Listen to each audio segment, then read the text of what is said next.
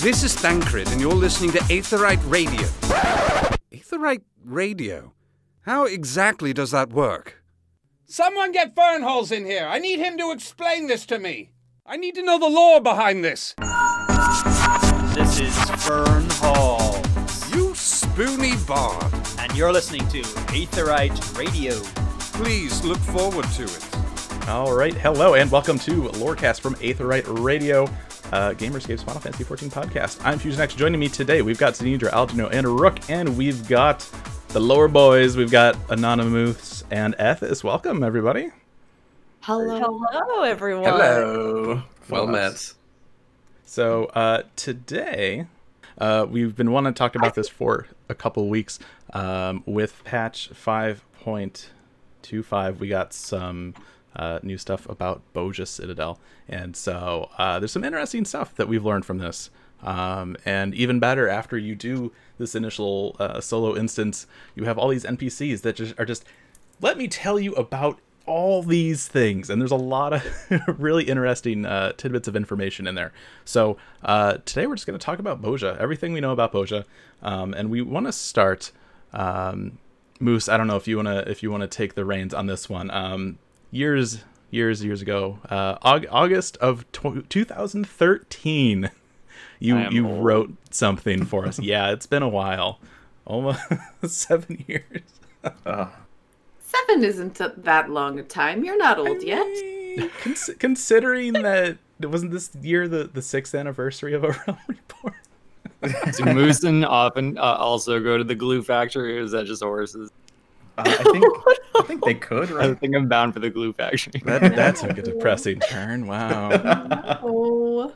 Look, you Not might be a older shock. in Ruth, but in human years, you'd be like a child. So, Yeah, exactly. you know? I uh, I mean, Exactly. obviously you were born with the lore of ARR. I mean, or the lore of 1.0. So what would that have been? Like 2008, maybe? If Yeah. they start real early. Your consciousness came into being and the Yeah. lore of Final Fantasy just immediately. His his his lore is pre Oda san. That's how how far back it goes. Is Moose an AI? Holy shit. I mean, That's well, my wild. FC makes that joke. I would believe it. I mean, he's, Yeah, he's a full on original lore guy, cyborg. I've, I met him in person. He's got a he's got a really good exoskeleton that they the government made for him or, or whoever, whatever Mm. private lab. Uh, We got back around to Westworld again, guys. I am so behind on this season. Don't don't even get into it.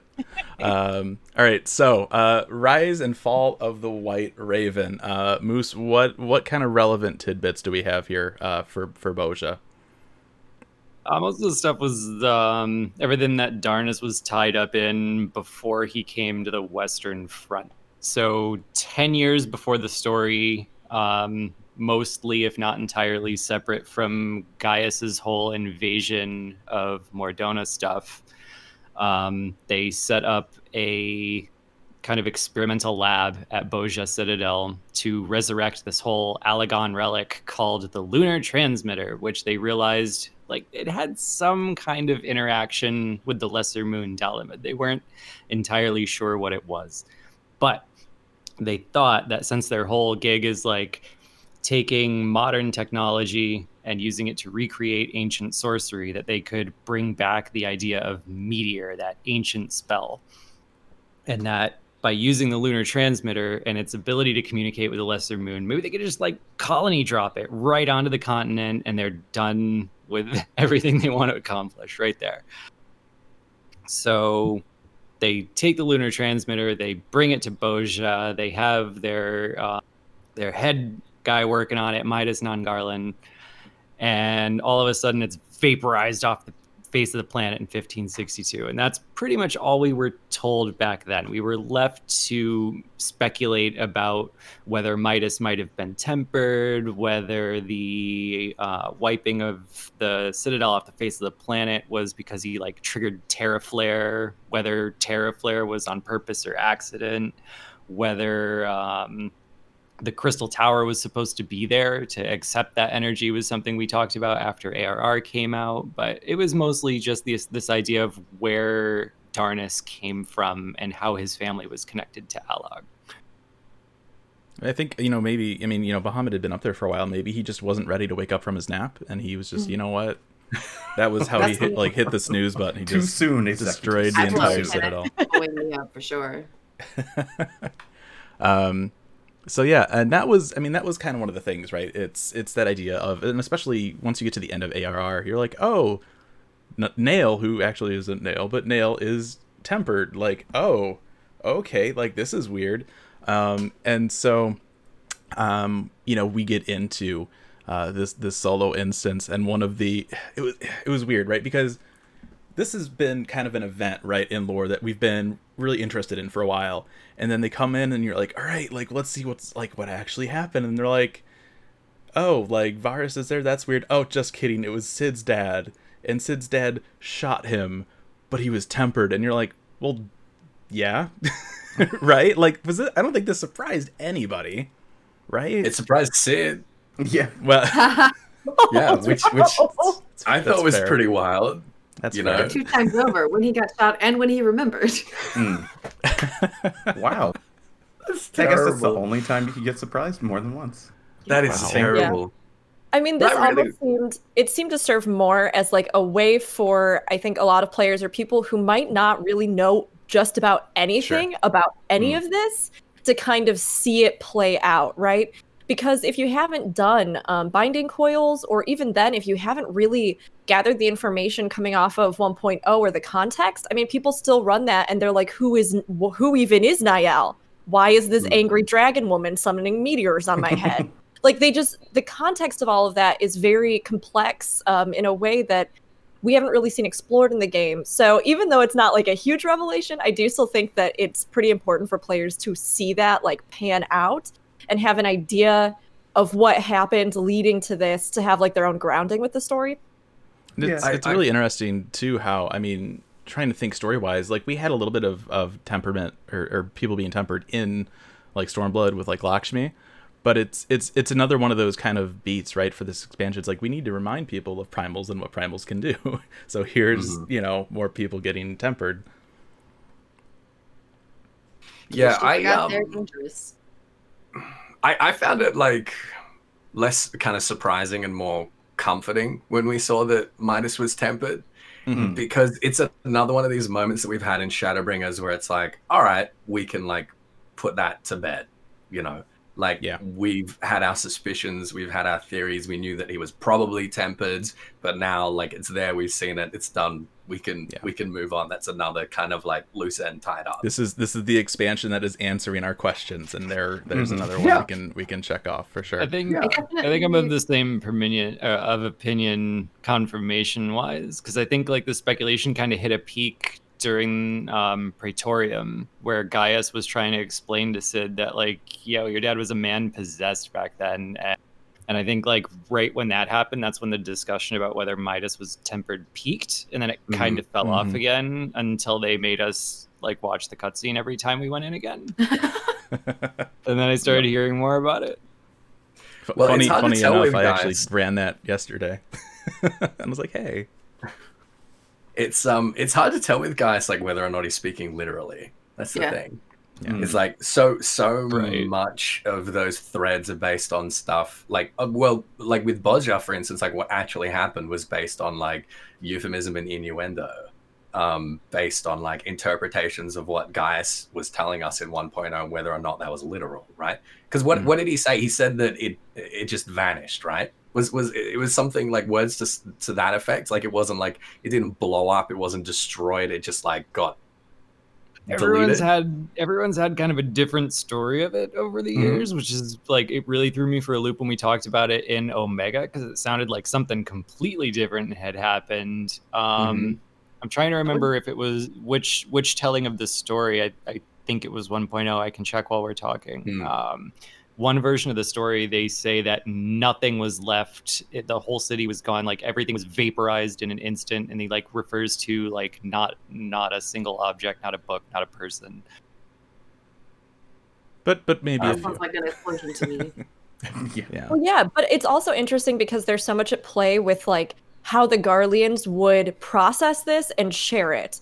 In some ways, it's one of their Mm. greatest failings, but it also, I mean, brought about this devastation that in many ways allowed them to really get a foothold in the lands that they would eventually like go on to truly invade because so many of the countries were like scrambling to rebuild. And it's it's very interesting when you think about it from the perspective of just how people relate to that event. Were they somehow connected to it? Do they feel that loss like um, you know we know Cid does because obviously he has felt the burden of guilt over this for so long or is it something that they consider to have been um, you know, something to sweep under the rug in the history of, you know, the Garlean sort of supremacy and glory? Do they consider it to be something that was a victory?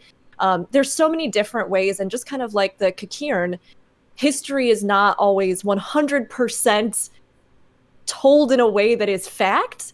So I think some of those discrepancies and those interpretations and the purpose of bringing up to talk about whatever that is can definitely be chalked up to each person's telling of it and what their sort of intentions are. Yeah, That's an and- interesting point.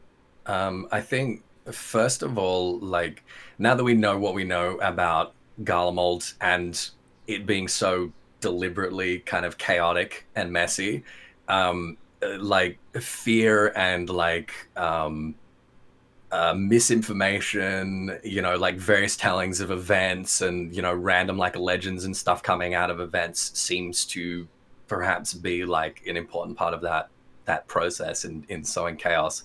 Um, so that's kind of interesting. But also, like as you touched on, um, Bozja, and the reason we're talking about it today, I think, um, even though for the majority of the player base, it's like a pretty peripheral uh, topic, um, has been such an important catalyst for like so much of the the action of the game's background. I mean, it, it was what like uh, basically was the final straw for Cid, and um, caused his uh, his defection. Right, like that was Yeah. that was it. Uh, immediately after Bolger, he got um, on an airship and and flew to Eorzea. I'm really sorry, guys. I'm gonna teach you how to do uh mechanical stuff now. my, my daddy shot me. I'm gonna teach you how to make robots.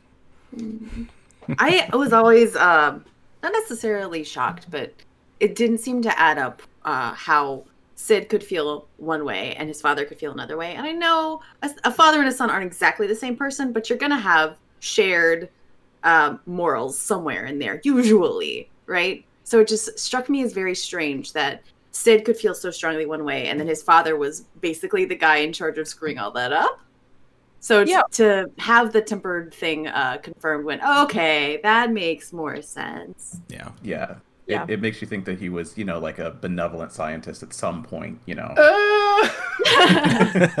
which is not true. But Well, or at the very least, it makes it believable that Cid would not have defected sooner to some Right. degree. exactly. You know what I mean? Because I think that's the big discrepancy for me. Like, why would Cid, who seems to have um, a fairly good heart, support somebody who would be doing such truly terrible things? And like, Science. it kind of, I mean, it, yeah, you people was a kid. different Yeah. but he was a kid, and I mean, growing up, he idealized him, and there, Mhm. you know, the nation sort of pushes you.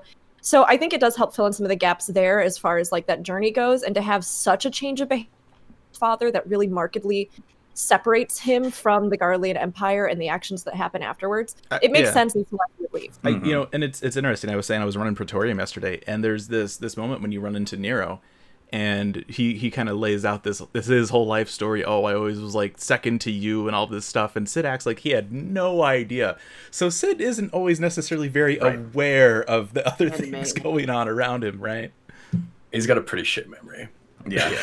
Yeah, to I say think the it least. bolsters our last excuse pretty well though, because like what we knew about him before was that everything was in his mind and theoretical, and then he saw the real world consequences, like what the stuff he invented was being used for. Like there's a difference between inventing a really efficient, really powerful magitech and then watching it roast innocent people. Like there's just so I think knowing that he also went through this incident with his dad really helps kind of like bolster that idea of like, no, this is hopeless. This is bad. I'm out of here. It Yeah, probably also didn't help that uh, he brought all that information forward. Like, hey, hey, Dad, guy I probably trust the Mhm. most in the world. Check out what's gonna happen. And Right. sounds like, screw off, you're dumb. He's he's like, hey, so uh, I ran the numbers, which is something I would assume you would have done. Um, this isn't good. We should not do this. Nah, we're fine. I'll just shoot you. I'll have glowing eyes, and then you can defect. It'll be great. Everything will be fine. To answer Ethis's question real quick, I translated the 1.0 line. Uh, Japanese says vanished, German says destroyed, English and French say an entire city gone in the blink of an eye. Hmm. Ooh. Okay. So there you go.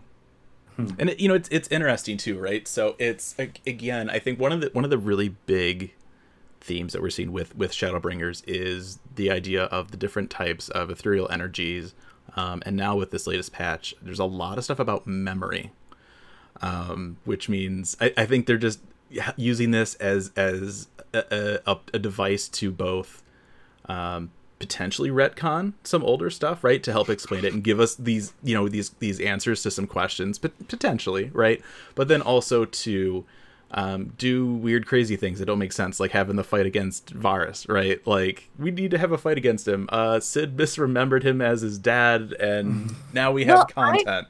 Look, I still stand by what I said when we first were talking about this. In that Varus one, I think yes, they did they did realize they had missed the chance to let you fight him. So they were like, let's make a fight around this, right? I mm-hmm. totally acknowledge that. But I do think that too, there's something more metaphorical to it or, or symbolic to it. The idea that Right. like the face of the empire has always been its leader in a lot of ways, and that there's this like blind loyalty and faith to the nation and its you know motto even and everything that sort of revolves around it it, it features around this figurehead. So like for Cid in his memory he has struggled against what that empire stood for and also coming out of the fact that he did have genuine memory loss early on in the game like um, i think that some of those things that he maybe has buried in his mind he has Mhm. contributed to the ideal of the empire as opposed to like his own personal struggle so having Varis stand in as a face for like all that is evil with what happened at Bozja, but then realizing that it was actually not just the Empire, Mhm. it was his father. Like that's something that I think can be a poetic turn if you choose to see it that way. Right. You know what I mean? It's kind of like, you know, he willing, at some point, willingly swapped it in his mind to to kind of keep that hurt away. Is that what you're saying, or or to mask it, or to say that it was just the empire? Yeah, to like, push a the boom symbolic on thing Yeah. too. Is Mhm. what you're saying, right? Like it's, Yeah. it's the fatherland. It's the father. There, he's important things in his life. Important like authority figures. Um, And let's not forget he saw Solus at first too. Yeah. yeah. Yes, yes, Mhm. yes. So it's it's kind of like the legacy of Garlemald and like his own connection to it that he feels betray like was a betrayal or that he mm-hmm. himself has fought against, you know? It's easy to say like this figurehead is the source of all problems. It's harder to admit that somebody close in your life that you have connections to that might put like moral implications on yourself and like your history. It, it's harder to acknowledge that than it is to blame this abstract ideal. Mhm. So like for me, that's how I interpreted it. I Hmm. like with all the different, you know, faces going through there, like the face of Mhm. evil is the face of the emperor is the face of the empire. Um, but then realizing that it was actually his own father, but then figuring out what really, really was behind it. Gar- I- I Garlemald is just that's- the empire of daddy issues. I mean, when you get down to it. All right. Asians, you, have, you know all the Asians. Yeah, oh, our, my grandfather was an Asian. Oh, Cid's dad shot him. But I mean, just Mm. Um, What happens when you have a game where no one has a mom? That's true. true. That's really true. Well, I mean, we've got Mother Miolis, everyone's mum. Um, well, uh, I, I think you make a, a really interesting point with this idea of like representing Garlemald, uh, like as as a concept, um, and the fact that that's what Cid was sort of like revolting against, and that kind of reflects like the journey of the Warrior Light as well, and like the Eorzean Alliance, and you know all of the the um, protagonistic forces in the game is that we've gone from this we've gone through this journey of like Garlemald being this faceless evil empire that's just like all bad and it's like very very black and white to the point now where um we've got you know like Maxima and Gaius. We've got these different factions in Garlemald, and it's less about like Garlemald bad and more about no, there are specific people that have kind of like mm, puppeteered historical events in such a way that like we've ended up at this place, and and those are you know the evil ones. Those are the enemies, and not the you know the people of of Garlemald categorically. Um, so I think that's a really interesting point. Um, we kind of like skip straight past it, but Fusion, you used the the dirty, dirty retcon words,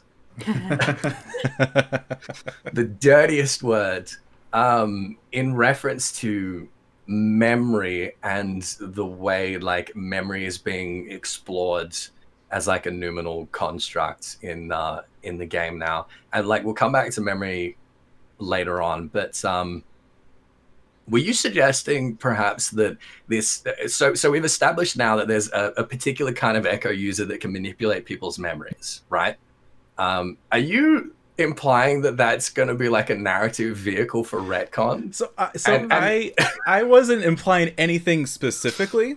i'm really But- worried about this Yeah. No, I I- I mean I am too, and it, it's you know I don't have anything in mind you know specifically, right? But I think it's one of those things where, um, you know, if there's any weird 1.0 questions that they plan on answering, but maybe Mhm. things have changed since then, right? With ARR and and everything, maybe they have to, you know, change up a little bit of, of something to to help explain things. I don't know. I you know I but I I think your face. That's how I feel. what, what. I'm, I'm really saying though, what I'm saying though is they have a narrative vehicle to be cover, able yeah. to do that if they have to or if they want to.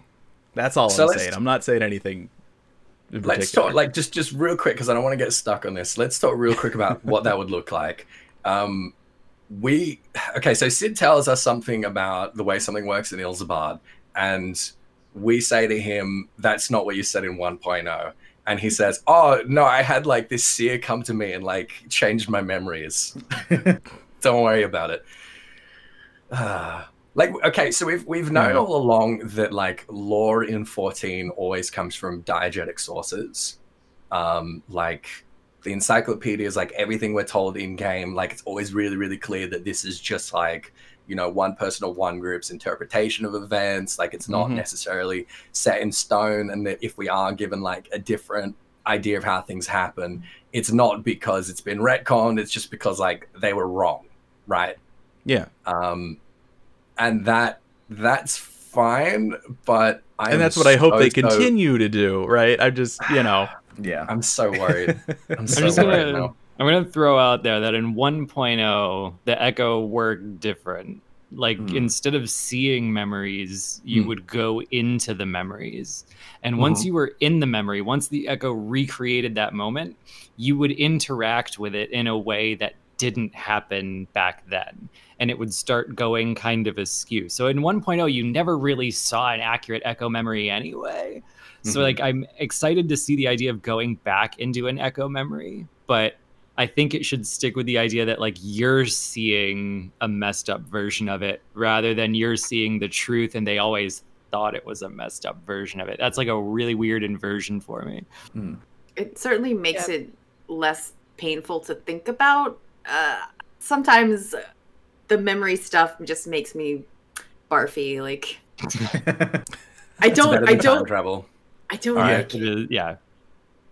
I mean, the memory thing has been interesting to me, and I don't know if they're actually going to do. I, I mean, we don't know exactly what the full extent is here, but the possible ties between the Echo and what we now know of the history of the world and everybody's souls being fragmented and is an echo possessor somebody with a more complete soul who might remember things across the network of souls in the universe. I have no idea right? Like there's so many ways that people are still theorizing about it.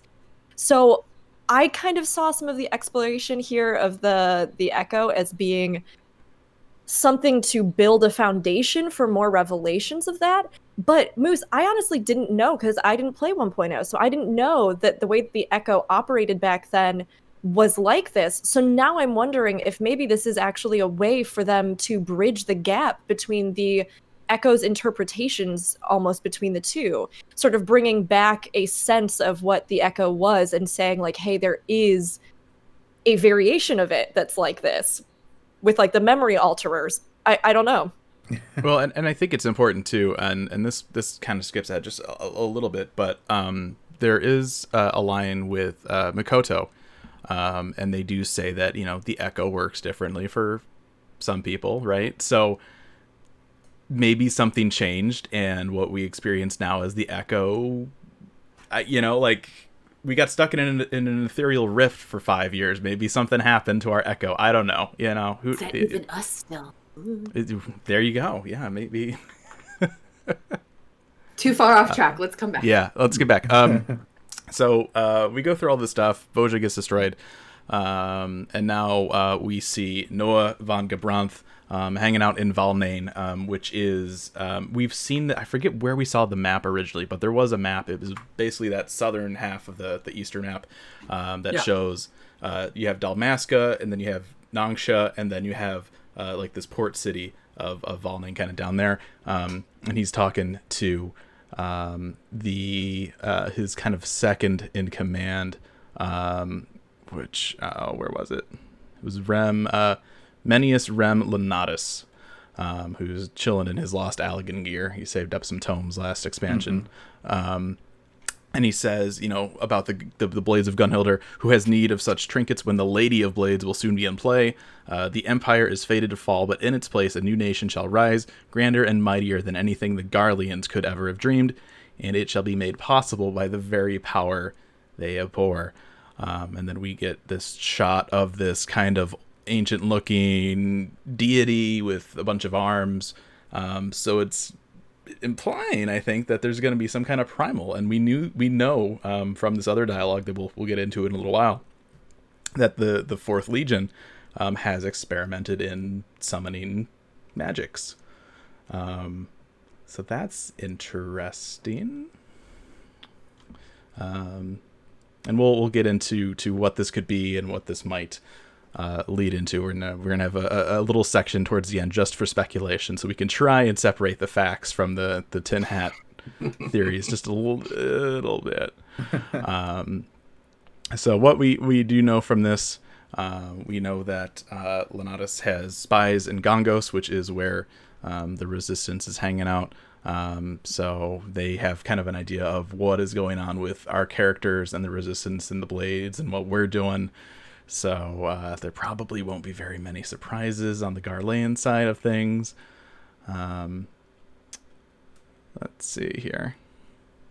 Uh, so let's let's go in uh, a little bit and talk about um, what we know about uh, our new kind of villains for this this side story. Right, we have Noah van Gabranth. Um, if you aren't familiar with Judge Gabranth, he was a pretty big character in uh, Final Fantasy twelve. Um, he was he had a twin brother named uh, named Basch fon Ronsenburg. Um, so they've twisted that a little bit for 14. Basch is actually the name of Noah's father. Um, and he was a knight of the Republic of Landis, uh, which is a province in Ilsabard, which fell to the Empire about 50 years ago. Um, and as soon as that was taken over, he bent the knee and became a legatus, uh, or legatus, sorry. Um, Similarly, again, because they like to pull things right from all the other games, uh, the Republic of Landis did exist in Final Fantasy XII, um, and it was the home of Basch and uh, Noah. Um, Landis was occupied, and then Noah became uh, an Archadian judge and took the name Gabranth. So it's very similar.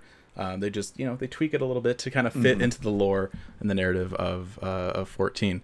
Um, after uh, the invasion of Bozja, which was uh, about 50 years ago again, um, 30 years ago, during the invasion of Dalmasca, uh, Basch's health took a dive. Uh, and then at the age of 20, Noah took over the 4th Imperial Legion and proceeded to conquer Rabanastre. Basch died two years later, and then Noah was named the legatus of the 4th Imperial Legion. Um, some people are speculating that it was the Dalmascan conquest that earned him the position, but some say that uh, he was appointed at the recommendation of the Emperor, um, mm. which is interesting mm. um, because um, he's not a Garlean. Yeah. Um, the the entire Fourth Legion is actually made up of of foreigners. um, which is weird. That's not quite how how we know things to to work in Garlemald. I mean, any guess as to why? You know, the the emperor would say, "Hey, person that's not a, a Garlean, why would you Well, yeah. You wanna lead a whole- emperor- The, The emperor fact- Solus, aka Emet Mm-hmm. Selch. I mean, you've got to imagine he like knew something of Noah's ambitions and was like, "Hell yeah, I'm gonna give him a platform for that." Chaos, chaos Yeah. ahoy! Tear the empire apart, baby. Not to mention pissing off a bunch of pureblood Garleans. Oh Yeah, You did Right. what? and and yeah, I I'm think kind you of in have the to same boat. you have to wonder too. I mean, earlier on, right in ARR, um, again, it's like things I'm like reminded of going through Praetorium yesterday. Um, there was that initial idea that oh, the the Ascians just want primals to be summoned to upset a balance, right? That was kind of like the big narrative steer. Um, Well, what do we know about the fourth? We know that they're not native Garleans, so they can use magic, and we know that they have partake, you know, practiced summoning magic. So you know, you look at Solus, who's like, you know, in retrospect, I probably should have found more people that could summon primals. so we'll have this legion over here that has non-Garleans, and they can use magic. well, I Um, mean, looking at it Solus from- Sorry, go on, Miss. I'm looking at at it from kind of like the writer's point of view. Like we were told years ago that sauce was the highest you could expect to go if you were a non-Garlean. So there has to be a reason that they're breaking that rule now, right? And then they add that like kind of throwaway line, throwaway hint that it might have been the recommendation of the emperor that got this non-Garlean the job that he had. And I think the fact that we are seeing so clearly, so obviously, so clumsily the very thing that would happen if you put a bunch of non Garleans in this level of power with no real oversight. That's Mhm. like a very Emet-Selch thing to do. Mm-hmm. All heads nod. Yep, exactly. Honestly, that that revelation at the end of um, Stormblood about you know the nature of the Garlean Empire and you know the nature of Solus, just like uh, it it it helped so much because all the way through the history of this game, everything that the Empire has ever done, we've looked at it and been like, that's going to blow up in their face. That is going Right. to make such a mess. Why are they doing things like that? Like, how are they so bad at keeping control over any of these provinces? Why would Solus make this big declaration about, oh, no one summoned primals? Don't do that, you guys. That's the one thing that can fuck us up. Like, please never summon any primals. It's, it's the right, equivalent of like having the the big red Yeah. button and saying don't push Yeah. it. That's exactly what yeah, that is. and and like none of it made any sense um until uh until that revelation and now like we can sort of work backwards and put everything within that frame and it's just it's just it's just so obvious right Just want to do a Mhm. throwback to Unukalhai up in the Warring Triad arc where he's like yelling at Regula, like, how do you not see that you're inspiring the very problem you're claiming you want to solve? Which is Mhm. like not only a, a nice indication of how obvious it was to everyone, even in world, but Mm. like I like the little kind of cherry on the Sunday that it reveals how little Elidibus ever told that kid. Like right. Mm. Unukalhai had no idea that the empire was That like was being led by like his Mhm. dude, like that. He, like, he, he Mm. was taking orders from Elidibus. Both of them were. It's But all yeah, about that it's- manipulation. Yep. Um, Ah, so juicy Yeah. So, so going back, um, so in addition to uh, arcane magics and techniques akin to summoning, um, the fourth also uses feral beasts, um, and so uh, they talk about uh, this uh, character that's leading the battalions that are currently going to Bozja, um, led by Lyon Sauce Helsos.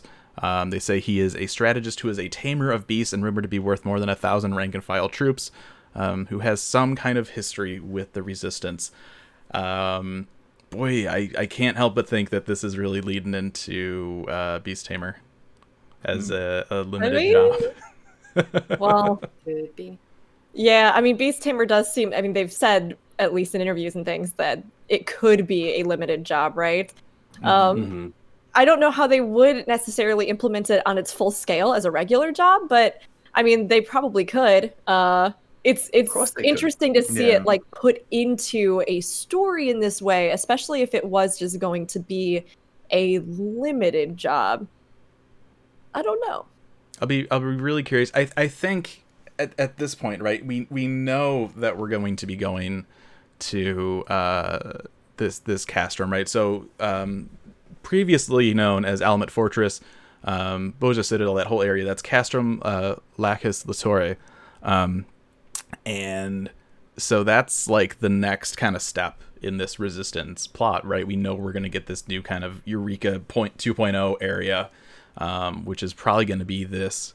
Um, Well, this, this can't be the next step. We we, don't think we so? know that the next step is the Bozjan southern front, and um, That's right. The Castrum is like Is north. the to the north. so that'll probably we're be the gonna last end up step like then. having to circle around. Yeah, it'd Yeah. probably be the last. So just change Um, everything I just said in reverse. small, My bad. Small aside question, um, because I didn't remember anything about this lion guy. Did they specifically say he? Yeah. Yes. Okay. Yes. Well, just wondering So- if it could have been a girl. Throwback to eleven. I you know eh, Oh, when I read the the thing I was going through so a lot of this dialogue um after you go through and you complete the the, the quest for this um, a lot of the NPCs in Gangos have that that wonderful lower bit of, of dialogue options where you just go and it's like would you like to ask me any questions and it's like yes and then just go through everything and there's a lot of stuff buried so this is where we're getting a lot of this information um and so I yeah as I was reading through I was like lion that could be a nod to no, it's a guy. Okay, like I, I double checked that too. I was like, man, that could mm, no, never mind. I, I Um, figured you had to. So, So what's the for those of us who didn't dive super deep into 11, what's the reference back to 11? Uh, Lion was a character in Eleven. She was the daughter of Gilgamesh, uh, and she was just a very very important character in the the overall narrative. So oh, interesting. Okay. yeah. it's kind of like your Y'shtola. She shows up all the time and helps you with stuff. yeah. Okay. Not really a mage, though. I believe. Yeah. she's she's a trust NPC basically. I mean, that's not saying much nowadays. Everybody's a trust NPC. yeah, yeah, that's a the, good. the receptionist at, at at Heaven's Tower in Windurst is a trust NPC. That doesn't. She's actually a really Wow. good white mage trust. Anyway, uh, so yeah, so we have uh, the, the the castrum. Uh, it is in the north of Bozja. Um, um, we know that it has natural defenses. There's steep cliffs on all sides. Um, this almost made me think of early concept art we had for 2.0. There was this kind of like Helm's Deep looking concept art with this big tower, and it was kind of surrounded. Uh, I wonder if this Was is an that early for version. Siege? What'd you say? Was that Was that- the um? Was that the uh the concept art for the sieges? Maybe. That's what I was thinking when you described it. Yeah, but I mean, there, that's not to say that whatever they end up coming up with isn't similar. Yeah, potentially, yeah. right? This is it. Hang on, I'll I'll link the uh, the image in chat. That oh my god, that's this is an image made for ants. Um, all right, I'll I'll link it in chat. So this is what I think we are referring Oh, to, I and this gotta- was this was concept art for uh, for Frontlines. yeah. Oh. Yeah, Yeah, I remember Gotta that one. Permit, yeah. yeah. How did that go? By the way, there you Hmm. go. Let's try that again. now you can Hmm. I mean, they could have easily reached back into some of that stuff to to build off of this. I mean, there's a lot of discussion about exactly what we're going to see with this new Eureka spin. I mean, if they wanted to follow something similar to what they did previously, we could maybe see the fortress as something akin to the, um, you know, similar on par with. You know what I'm trying to say? Zen, do you know what I'm trying to say? Oh, I was getting the image. Oh, I'm sorry. Um, the the final the final open world dungeony. Um, Oh, Baldesion. Baldesion, thank you. Yeah. Yeah. oh, so, like, okay. we could see the fortress being similar. My mind Right. totally blanked for a Yeah. second. We could see it similar Absolutely. to It something be like great. I Baldesion, that's quite but likely. yeah. Uh, actually, let's see.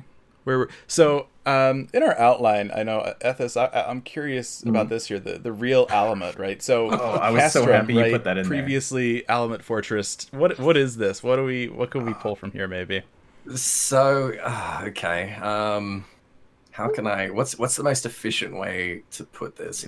Okay, so the word the word assassin in English um, comes from the Arabic word hashishin, which was a derogatory term um, for this uh, this Islamic sect um, that had their base in Alamut Fortress, which is in modern uh, northern Iran. Um, and basically, they were established in the 11th century, and they were like a, a murder cult. Basically, they um, uh, basically manipulated uh, political change all through the, you know, Arabic world, um, through the time of the Crusades and all of that by going out and you know assassinating like key political figures and and stuff like that, and kind of like you know working from the shadows. Um, and a lot of legends came out about them, um, most notably from from Marco Polo, um, who basically spread these legends about them basically being drugged up on uh, on hashish oil. They would like kidnap children and they would like drug them up and indoctrinate them into this cult, like by convincing that they were like gods or prophets or whatever while they were doped up. And they would just have like these these fanatical professional killers that would go out and again like like instigate political change um, by murdering key figures.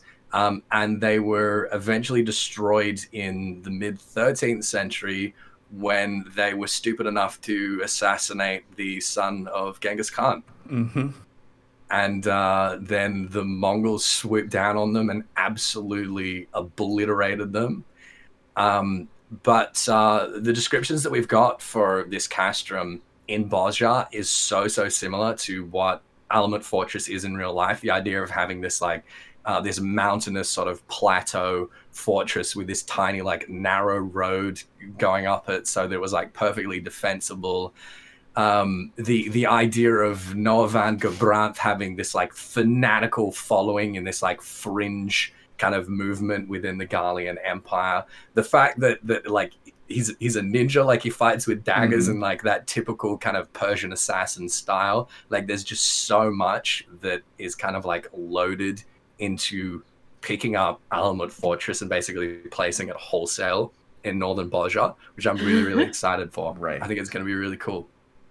i'm Yeah, really I getting didn't- like a an itch to play assassin's creed now like Well, yeah, I mean, it's the it's the inspiration for Yeah. for Assassin's Creed. Mhm. Um, and you know, like every, I guess, like popular culture Yeah. depiction of assassins, and you know, the root of the English word comes from this this insult that like other uh, like Islamic sects would hurl against um, these people. Um, referring them as hashishins, basically like ha- hush users, like, oh, you guys Yeah. are a bunch of like drugged up thugs. Um, That's but- so cool. I didn't know Yeah. any of that. That's really Yeah. interesting.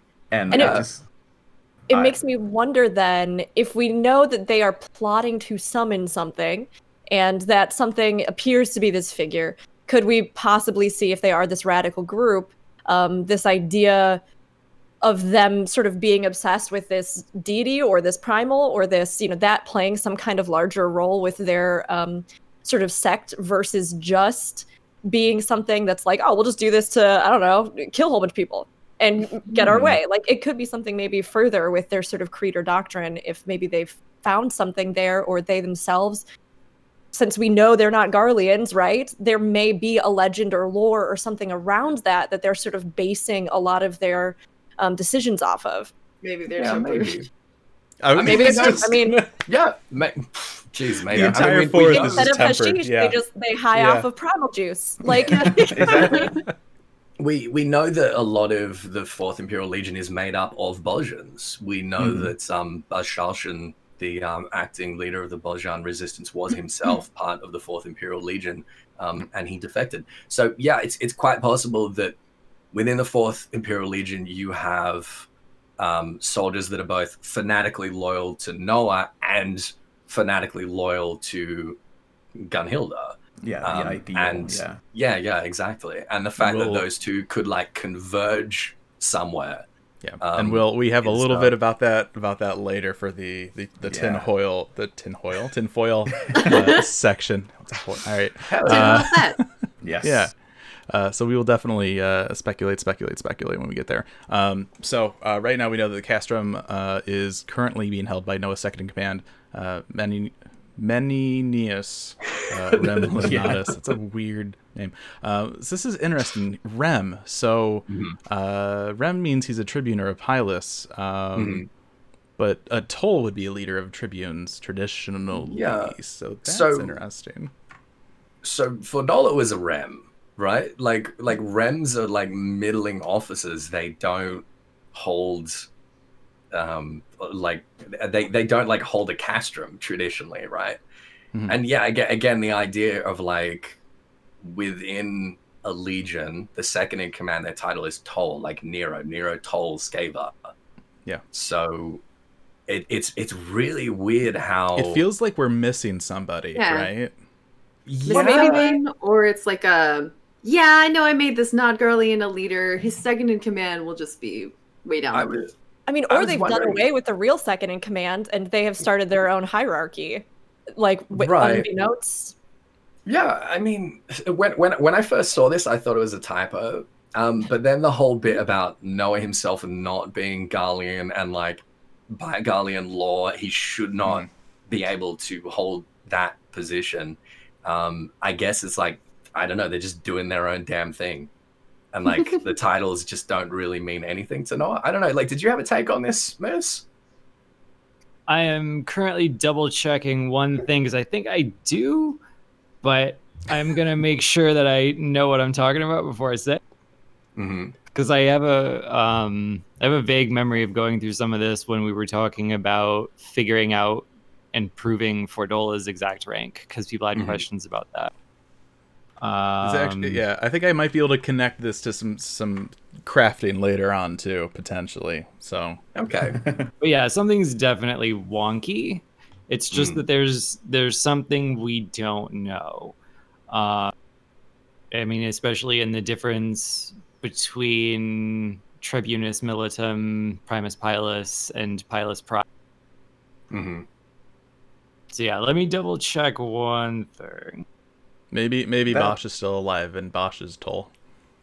That was I I, didn't actually thought earlier, like just because the dad's named Basch doesn't mean the son's not named Basch. That happens all the time.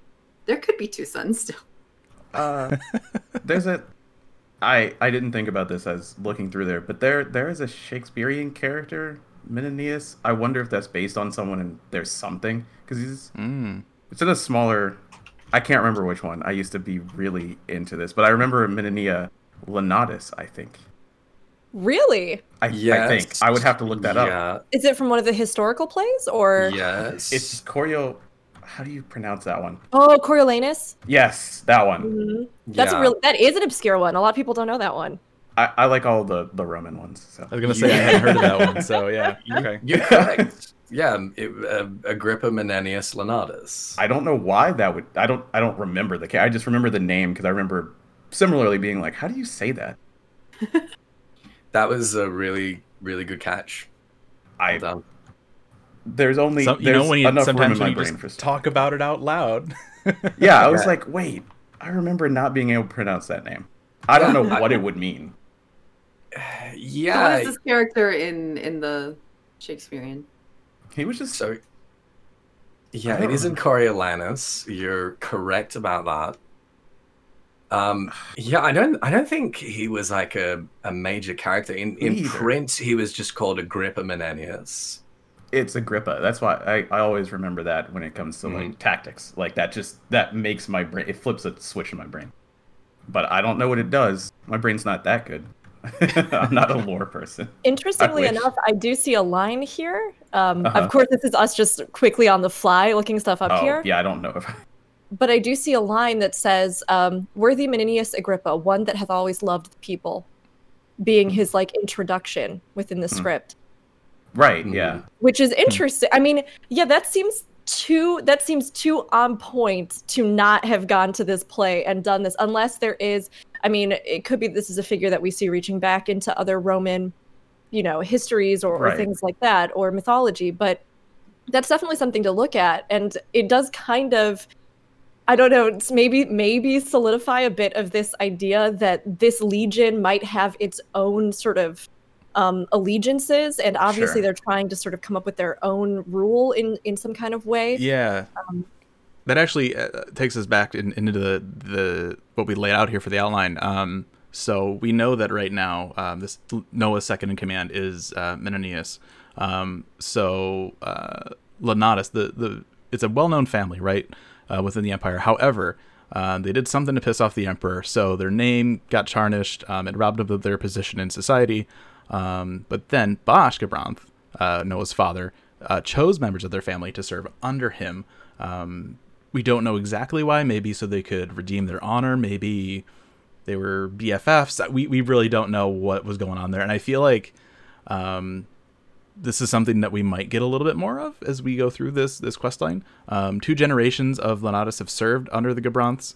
Um, so we know that there's some kind of relationship there. Um, we don't know exactly what that is, but um, the fact that He's Noah's, yeah, he's Noah's Alfred. I mean, the, the fact that like you look at the fourth, right, and immediately it's like, oh, it's a it's a legion led by somebody that's not Garlean. That's unusual. Well, then you have the second in command. That's Rem. That's also unusual. And so maybe there's just that weird idea of them not um, conforming, right, to what would be a traditional Garlean unit. But I think it's more of um, we're just gonna get a big surprise later on for for whoever is you know the the Toll character, right? I think they're just gonna come out and be like, "Hey, surprise!" Like, little extra tidbit uh, the historically real person uh, was chosen by the patricians uh, he was plebeian they chose him and uh, gave him rank uh, so it's very similar to the garleans picking the non-purebloods I just remember. so it remember could just be a call to that too Yeah. Yeah. I just remember him being like the politician that people liked in the play. Yes, Like, and there the is one. in- there's interestingly a actually a really uh, I'm not sure if it's a soliloquy or a mon I think it's a monologue he delivers that I was just reading over now Hmm. that is about the idea of the Politics? body of society. Yeah, he's a politician and he's supposedly the advisor to Coriolanus who kind of encourages him and is almost like a surrogate father figure. And in this speech that he gives, he talks about envisioning all of society as a body and that um, like the senators of Rome are this good belly and you are the mutinous members. And it's all this idea Hmm, about like the body revolting against itself. Um, and he goes on to talking about that how like the whole body should work together as one um, and that all profits and proceeds should benefit the entirety as a whole. It's I mean that's kind of that's yeah, that's really interesting. you I mean the easily look at that and look at what Gabranth wants to do, and Mhm. definitely. That's a very platonic idea. He belongs Right. in Amaurot. exactly. Yeah, I mean that's that's been my favorite part of of uh, this expansion so far. Is you know you look at uh, at Amaurot, you look at the you know Utopia and how they Mm. you know connect things in there, and now with some a little bit of Shakespeare and a little bit Right. of the, the side stuff. Like it's always really interesting to see um, where ideas are drawn from. Um, all right, so uh, let's move away from them a little bit. Uh, we'll get Did, into. uh, did moose find his fact he was searching for I did oh, cool. oh, kind of. I'm not like I don't. I'm not being the bearer of good news here, but I did look up what I wanted to double check was in the um, the lore book version of the Garlean titles list. It does list Rem as second in command to the second in command, Right. so it uses okay. the phrase twice on one page. hmm Um, so it goes back to that whole thing of like, is it a typo? Is it a lore error? Is it like uh, That's right, because you didn't work on or that. shadow book. of something that's gonna? Yeah, I didn't. if it was wrong, you would have caught it. It's not But your what- fault. what I wanted to check before I made an idiot of myself was the there's um Augusta Clavis, which is the second tribunus. They're in command of a legion if the legion is split, and they're a sauce. Um, and so we just don't know what like the legion structure is right now because they are Mm, kind of yeah. all over the place they took a division of it to Oh yeah. Because they've got it everywhere now right? Because they're checking on tartarus they're checking on the Bozjans. Well, so there might be some kind of readjustment but it still it doesn't strike me that this would be the adjustment if the legion was split. So it's still kind of weird. Look, we we do we do know for a fact that when Varis took power, um, presumably also having an inkling of Noah's aspirations, they were relegated like way off in the provinces. Um, you know, dealing with uh, you know petty rebellions and like border disputes and stuff like that. Like they were taken as far away from uh, Garlemald and from the centers of control as as possible. Um, so it may just be that in that time there's been there's been like attrition. Maybe the toll is dead. Maybe the Yeah. assassins are dead, Mhm. and maybe you know like Noah gives so little shits about the formal Garlean command structure that he's like, yeah, you like, do you, I- I'm not gonna give you like a Garlean promotion because like we're not gonna be Garleans for much longer anyway. But you're my second in command. well look how Hey, long it took him to be- replace Nael so Yeah, yeah, for sure. That would. and well yeah. you know and I I, mean- I, I, I can't help but wonder too right it, you know you were saying the encyclopedia ha- has it as the, the second in command of the second in command um and i, I wonder if that ha- if if if that's not a typo right? Um if that has anything to do with because we know that the, the Gabranths and the Lanatises are somehow like t- they're they're tight right with each other right? Like you know they're always having Lanatus be their second in command or whatever. So i almost see that as like Gabranth uh, Noah potentially doesn't see himself as the leader of the Fourth Legion because his father held that post. So maybe he sees himself, even if Basch is gone, or maybe he isn't. Um, Noah's the second in command, and then Menenius is the second of the second. You know, uh, maybe yeah. that's the the weird link or surprise that we're gonna get. I just I just hope we find out. That's just We really will. what I we will. I think we will. We will. We will. If they just don't address it, we'll be like, ah, Okay. yeah. Six point Well, oh. especially Figured out in too. six years. Yeah, so especially he's too. like if the we- gaddafi of of Garlemald. he's just not going to promote himself higher than colonel Yeah. Well, I mean, um, It's it's especially interesting too if we do end up heading into Garlemald proper in the future. Hmm. The idea of these hierarchies will play so much of a role. Mhm. Um, I mean, even if the if the country is freed or liberated, or they realize the truth of what's been happening, or whatever it is, right?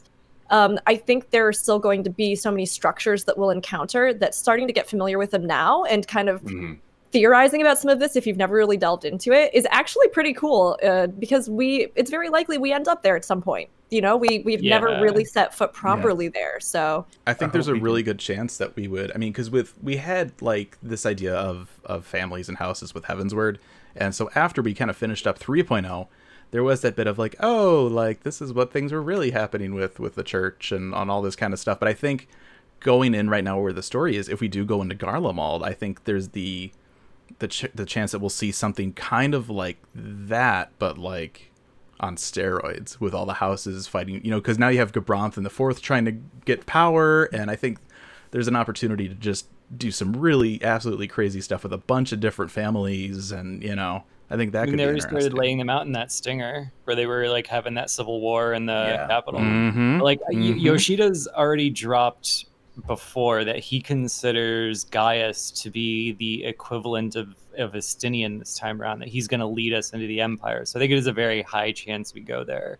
So this Yeah. could all just be like set up for seeing that through Mhm. that lens. And what I took away from it primarily was this idea that the Fourth Legion is filled with people who are exceptions, who are loyal because they've been made an exception of, and that they have a lot to prove. And that, like, when you rely on those kind of people, there is a chance that it's all going to go sideways. And that's kind of what we're seeing here ulterior motives. Yeah. Uh, all right, so uh, let's take a turn. We'll go away from the Empire for a little bit, um, and we'll get into uh, the Resistance, um, which currently has uh, one of their bases. They have a lot of little bases, you know, using their uh, their cloaking magics and stuff, right? Just kind of like what we had with like Rhalgr's Reach, where it's they're just right there, but nobody knows. Um, Gangos is located uh, southeast of the remains of the citadel. Um, it's surrounded in this kind of foggy wetland area. Um, so, with the help of Hien, um, there's been different pockets of resistance around, right? After all the stuff in Stormblood happened, all of these Bozjans are like, hey, we could do that. We can rebel and, and do all this stuff. Um, and so Hien's kind of helped to have these different pockets of resistance come together. Um, and uh, um, is the one that's kind of leading the uh, the Bozjan resistance. Um, their beliefs, so their their kind of history, um, third Astral era. So this is going back a little bit. Uh, you had uh, Queen Gunnhildr, um, united uh, fragmented tribes of Hrothgar to drive off the Allagans uh, before founding the nation of Bozja. So this is, you know, we had Bozja versus Allagans. This was a thing that that had happened. Um, Gunnhildr, Well, we is- know. this is crazy. Like this is this is such a big deal because we've been told like up until this point that like Allag held dominion over the entire like known world, everything that was they had conquered. Um, and then we've got like right in the middle of the three great continents, you know, that Allagan like center of power, like right at the height of Allag, like somewhere in the middle of the third astral era, after the first Xande has um, you know, conquered the three great continents. Some uh, a bunch of cat boys that are just like, nah, dude, and are cat men. cat men. Sorry, yeah, okay, yeah. and women. They exist. And- and- well, yeah, at, at least one of them. Anyway, There's at least Yeah. one woman in the history Wow. of but, Hrothgar. but but what a woman, right? Um, Absolutely. and um, they form their own little like Zapatista style state that is presumably like perpetually at war with Allag for like the rest of Allag's history, just like right in the middle of the empire. Hmm. Um, so we got that, and then we've also got the fact that like yeah, it fell apart um, at the end of uh, the third astral era. They, they fell apart at the at the beginning of the fourth umbral era. Um, you know when everything like the whole world fell apart, but reformed like really soon afterwards, and have been a consistent city state since the fourth uh, astral era which makes them like the oldest standing city state in the world that we know of by like 4000 years or or you know 3 or 4000 years right? Is is that is Yeah. that about right Yeah, and it's. I mean, I, I don't know what we're supposed to take away from it in terms of the fact that it like falls and rises multiple times. Are we supposed to like count that as a successor to one another? Should we see it more as like Mhach and Belah'dia? Or, but yeah, I Hmm. mean, it's pretty much the oldest contiguous idea that we've run into. Yeah, and I have you know what, there's um this will jump ahead just just a quick second. There's an interesting um parallel that I'm I'm noticing now between uh the Fourth Legion and uh the the Resistance and, and the Bozjans is that um it's the fourth is made up of all all foreigners, right? It's this idea that they're not uh you know all Garleans. It's it's right. So you have this this group, but then you have um current Bozja, or at least Bozja after, um, you know, after everything fell apart, right, with the the Hmm. calamity, um, and they say that, um, you know, some of the early seers may have been Allagan survivors. So you have this idea of people of different backgrounds coming together, right? So that's it's interesting. Hmm. Just something I noticed. Um, getting back to Gunnhildr, um, so this was a title. Um, it was not a name. Um, all the rulers of Bozja we know could read the stars, um, and while others had this ability, they say that uh, the rulers were said to be the greatest seers of their ages.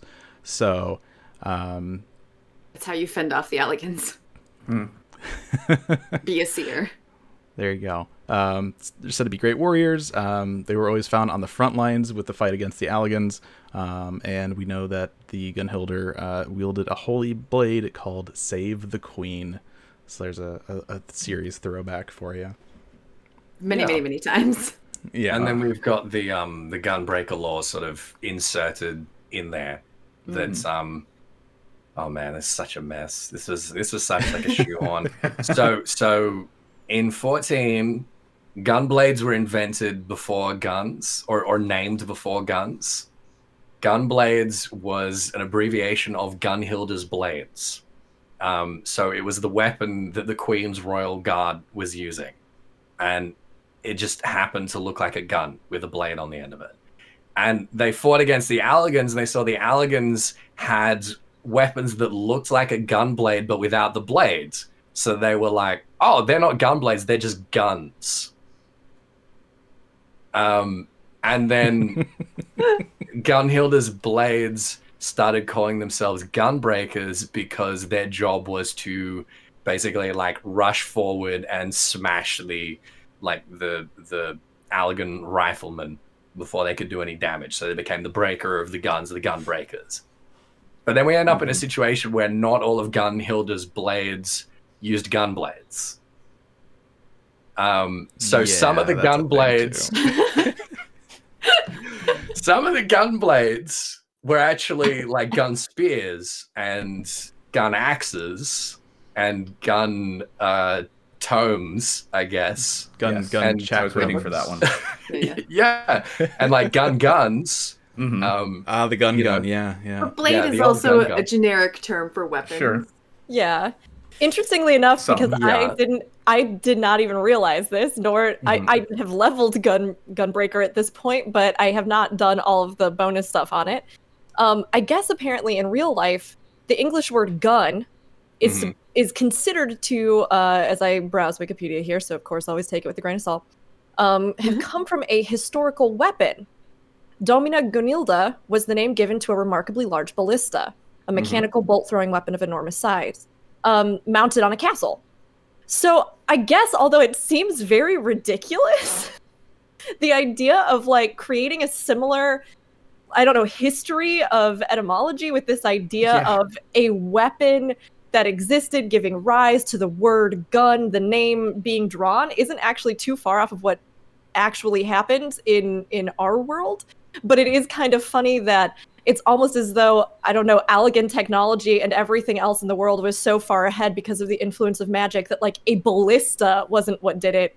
It just hmm. already existed these weapons that could do long range attacks, and so I mean, why not make Gunnhildr just as much of a source of that possibility as a weapon named Domina Gunilda?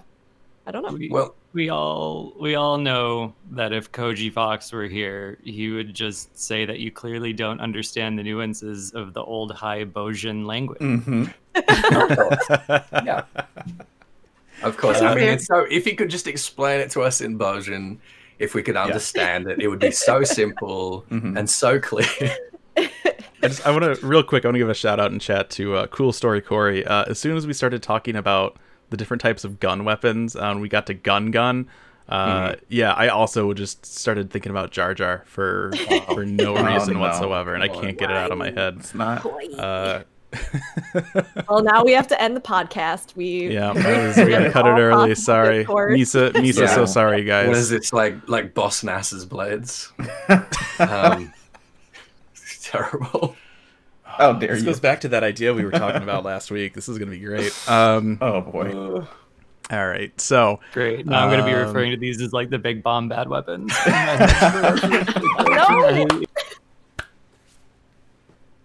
I hate everything. Oh my gosh. Yes. Yes. But See, this is just whole starting us to get ready for the next podcast where these guys are going to join us in Oh, fitting culture craft into 14.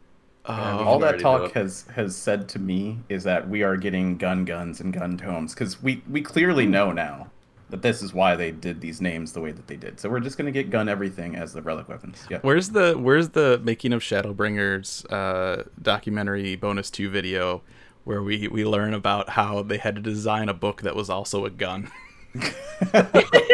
I just want 20 minutes just about that design. Oh my gosh. Um Roll it back, roll it back. Roll it yeah. back. All right. Back on topic. Uh, so you know, Bozja fell with the fourth arm of calamity. So did everything Mm-hmm. else. Um, some survived. They built the city-state of Bozja, which is what we have today. Um, so yeah, they've been around for a while. Um, the blades. Uh, it was the name given to uh, the Queen's elite guard, uh, who they were all masters of different magics and arms. Uh, you know, said to be the greatest warriors of their age.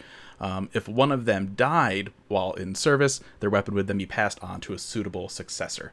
Um, The name ended up becoming synonymous with the Gunblade, which gained great renown during the Allagan War. We talked a little bit about that.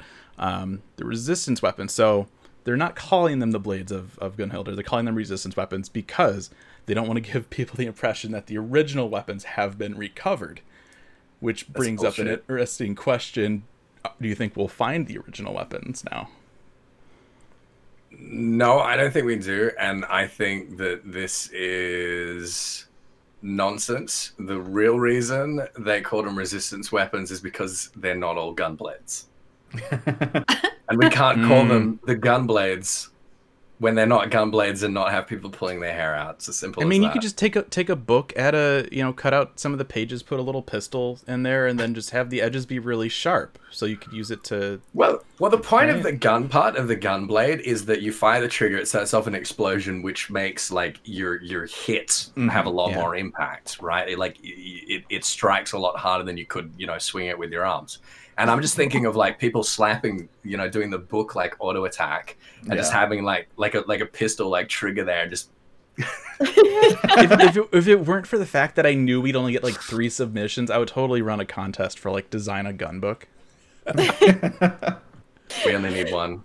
Hey, a book's spine, a book's Yeah. spine on its own hurts a lot. If It you're does. actually like triggering vibrations through that thing when you out, you're gonna get you're gonna get some good power. Yeah. so Hell like yeah, good, dude. good, good shin, shin breaker for my lullaby. There you go. maybe you're just maybe you're infusing your summons with ethereal projectiles The you power of shoot them gun, yeah. with. I don't know. There you go. As far as the original weapons go, how I many? just I just figured out the gun book. Mm, I'll do Yeah. you're gonna be super happy. You ready for this? I don't think I am. okay. Uh-huh. Gun eggy. Wait, okay, okay. we'll wait, never get wait, that either. Wait, wait, wait, wait, wait. Summon a Are you gun! saying are you saying the the eggy is a gun or the eggy is holding a gun? Sure. Look, Yes. Okay. Only if it throws the gun when it's out Or of ammo. or we'll double up. It'll be the gun gun. We'll have the gun eggy holding a gun. Oh shit. you know Okay. full well that we are never getting another egi ever. You know that. So I don't know why you would say these pirates versus pirate ghosts all over again. Yeah.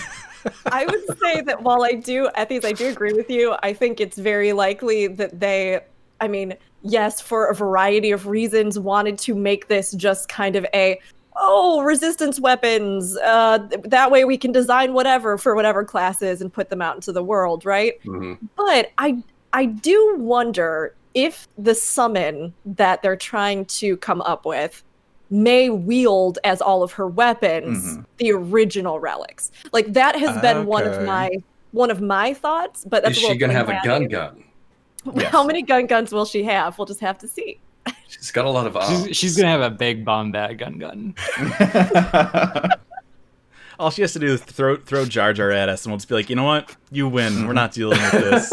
Good luck on the resistance. We're done. The the only instance in the entire game is uh, that nobody has ever finished is that trial when it gets released. Uh, no world's first record, nothing, because nobody can bear get through the fight. Yeah.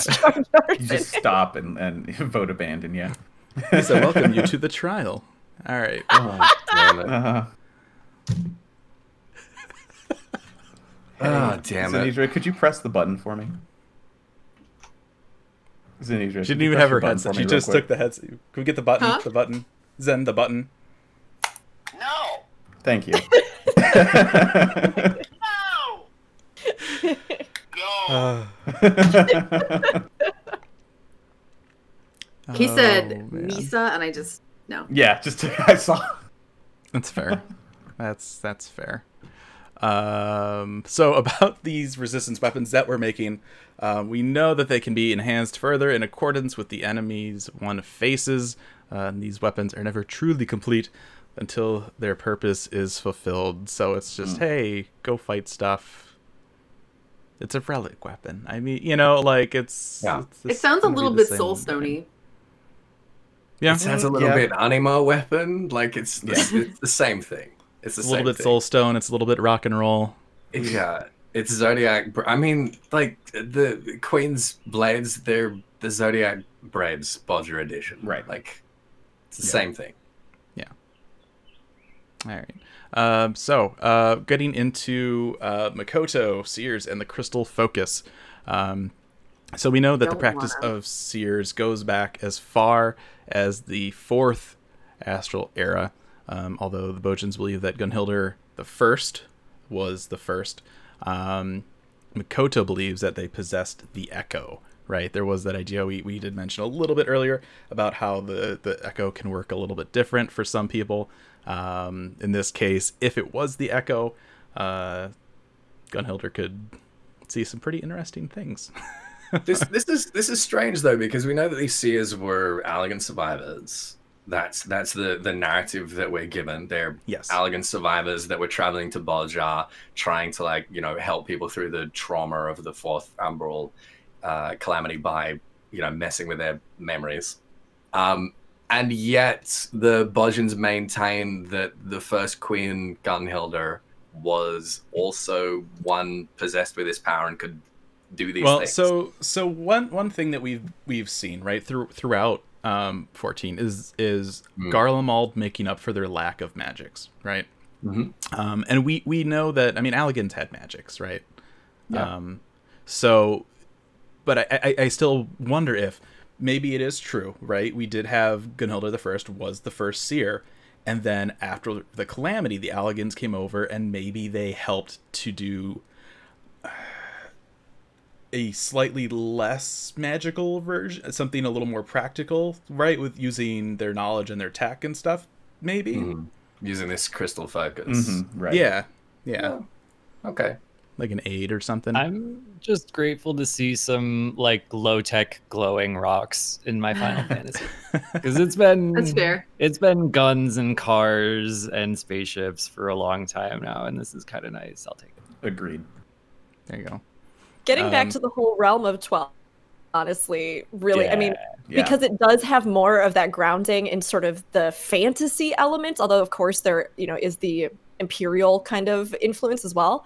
But it's fun to go back to that more fantasy twist because I do think like the sci-fi fantasy has always been a um, a constant theme and sort of you know warring ideologies in all of the Final Fantasies. But me personally, I always liked the magic and the shenanigans. So for me, I'm I'm happy to get back to some of this kind of more, I don't know, high fantasy or fantasy feeling sort of Mhm. Final Fantasy content. Yeah, I'm a very stone and light kind of guy. Mhm. Though, I mean, like if we look at the the lore of when people with the Echo appear, it might have been a pretty short-lived thing because we don't have much evidence for Echo users existing distant from calamities. Like they're usually clustered around calamities, so it might have been a short-lived thing anyway. For all, Mm-hmm. So, um, and we see this uh, in the the actual cutscene where you do stuff with Cid. So these crystal focuses, right? Um, seers could use them to delve into the minds of the downcast and heartsick, and then alter their darkest memories to ease their burdens. Um, focuses appear to be man-made again, right? That idea of maybe the Allagans made something to kind of help aid with with what they were doing. Um, though it is improbable that the Bozjans made them due to the methods available in the fourth astral era. Again, Allagans we knew were were a little more advanced probably than the Bozjans were, so they probably had the resources to do that. Um, they do say that the structure of them is similar to that of Allagan constructs, um, and they they propose that maybe the the seers are Allagan survivors of the fourth Umbral Calamity, who then wish to atone for the sins of their forebears. Um, and there's a there's a, a comment on this one, uh, Onishishu. You wanna? Yeah. Well, okay. So for those who who don't know, the the Onishishu was um, an organization um, founded by Princess Selena, who is the the last surviving of the uh, the royal line of of Allag. Um, that immediately before the um, the calamity uh, started stockpiling resources um, to try and like preserve as much of Allagan kind of know-how as possible to survive the pending calamity so that they could basically like you know help mitigate it and then help like rebuild afterwards um, and uh, uh, they built heaven on high um, and they are basically like the the they, they, they perform the same functions as the the Sharlayans in in the Far East, building aetherytes and and stuff like that. Um, so whenever I hear about like a group of Allagan survivors going around on this mission of, uh, you know, like succor and and peacekeeping at the beginning of the fourth astral era, it just absolutely stinks of the Onishishu, and I would not be surprised if um if this was their work as well. That makes a lot of sense. Like, I, you know, I the word there, I was like, yeah, weren't they the? Was that the fourth? It was. Holy crap! Mhm. Yeah, Yeah. Yeah. Uh, Um, so It's speculative, but yeah. likely, I think. um, one of the the things that they again um, the idea of different types of ether and memory. So uh, we have corporeal ether which is the flesh it's the body. Um, if you had somebody that was just corporeal ether they would be like a walking corpse. So uh, or or as uh, we want to moose wants to call them here uh, ashkin group a. Um, we have incorporeal ether which is the soul. So if you had just incorporeal ether you'd be a ghost. Um, but uh, Moose Moose has a note on this too. I I, I know. So you want to just walk us through this one? This is actually like my jam. Um, because this, believe it or not, this this lore has existed for a long time, but in very like inconsistent ways. Like it's never been locked down like this. So seeing it locked down after all this time is really interesting to me. Um, Aether originally worked a little different in 1.0, but when we got to 2.0, we could see that there was like this very specific difference between corporeal and incorporeal ether. It was it was a big part of primal summoning, even though it wasn't very clearly explained at the time. Was that like the aether of the land, the corporeal ether, that would become the body that it manifested in, and that's why it hurt the land because it needed to constantly drain that to stay physically manifested whereas the aether that the primal was working on in terms of spiritual and magical power was related to the soul and incorporeal ether and the amount of faith that things had in it. So we've always had this idea that there's a difference between the two but seeing it laid out in a way that we can say yes this is how it works that's super interesting to me and i'm glad that we have it now especially this idea of um, ethereal memory because that has been the basis of primals. Aether has memory because mind and soul and memory are all very closely related in kind of the Eastern worldview. But again, it's never been clear enough to be able to tell people when they ask about it, yeah, this is how it works. Um, this also helped clarify some things for us that we saw in, in 5.1 and 5.2, where, um, again, since the beginning of ARR, we've had this idea of basically uh, 14's metaphysics being a kind of substance dualism. So you have corporeal, and incorporeal, or like phenomena and, and noumena, basically. Um, and, you know, that, that forms the basis of a lot of like, you know, fantasy metaphysics and, and again, is a very like Eastern idea as well. Um, but then in 5.1, we got a separation of like noumena into soul and mind being two separate things. And that was really, really confusing. And kind of the, the hmm. clarification here between like you have you have soul, you have that incorporeal ether, and then you have ethereal residue. And that being stuff like memory, stuff that we sort of intuitively attribute more to mind is also like extremely clarifying and extremely useful. And then like going going back to, to ghosts, for instance, right, it seems sort of implicit that they have the incorporeal ether, but not not the memory. They're sort of freed of the ethereal residue. Um, residue attached to corporeal or incorporeal, we're not really sure yet. But just like the idea in general that we are sort of like clarifying how how mind works, how mind and soul is different, how like the metaphysics of this game are actually like constructed is um is really is really helpful and uh and really compelling. So I think you're right that it's going to tie heavily into not only 5.1 and 5.2 but 5.3 because that's exactly what we're building on Mhm. with the Numo that joined Mhm. our party. Um, I suspect it's going to lean towards incorporeal ether because they're they got that whole thing about the blood going on, how it's the catalyst between mind and body. mhm. Um, but yeah, I think they're really priming us to understand what the hell is going on on the first.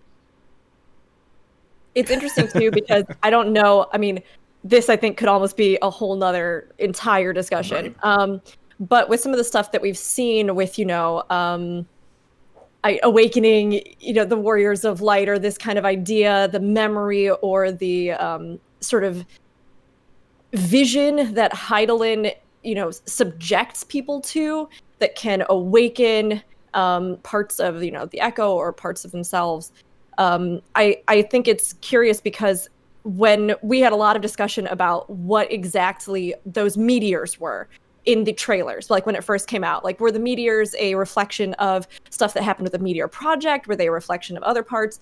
Um, did it even go all the way back to the destruction of Amaurot? Was it like a memory that people were um, almost experiencing of their time before, or you know, however it works? Uh, but it's interesting to think that like there is some kind of memory evocation that you know Hydaelyn could do that would Hmm. tie into some of this system or that could like actually either alter people's memories or reawaken or you know I, I don't know but um that's like a whole other thing i think probably you guys would know even more about but it does get me thinking about it at least um as we kind of look ahead Does this explain why Leviathan has two heads? Residue. Because the residue in you know, your brain. when we when we transferred over to the first, we got screwed up, and that's why we can't remember it very well. I mean, you you got to imagine, right? Like, if memory is ethereal Mhm. residue, it's not part of you. It's stuff that clings to you, Right. and being thrown into like, you know, the the torrents of the ethereal stream, probably like wash some of that off, right? Yeah, like is Sure. this a metaphysical explanation of some of the like uh memory loss that we've seen? You know, like If you like, know. I, mean, if you want it to be, then yeah, definitely, Yeah. absolutely. If it works for you, yes. yeah, it's it's just it's just I like the implications of it being residue. Like I like that. That's kind of cool. I kind of empathize with the Warrior of Light in that regard. I mean, how many times do you load into content and you're like, oh, I have no memory of this place? exactly. Markers. Well, I mean, and then Right. there's that that other weird kind of lore thing, right? Where anytime you go back and you do a trial again or whatever, that's just you kind of reliving your memories. So, and it's different every time because uh, mm, residue. I reasons. I don't want Yeah. to. I do. I do not want to dive too much into like Yeah. memory and ludonarrative dissonance. Oh, 'cause yeah, oh, yeah, is yeah. no, yeah, Such a such a can of worms. you just gotta let it go. Yeah. Um, so um, the way that the crystal focus works is it helps to isolate the ethereal signatures of the memory. So it helps for that that ethereal residue, right, which is the memory, um, and then you can kind of go in and explore it. Um, information can be comprehensive, but it can also not always be true to fact. Uh, case in point, Cid got shot by Varis. Just kidding, it was his dad. Um, these memories can be distorted over time, uh, or they can also be uh, distorted when they first are committed to the mind as, as a result of personal bias. Cid's like, I don't want to remember that my dad shot me, so uh, it was Varis, and that is what gets kind of saved, right, in in, in the, the back of his head there into that ethereal residue.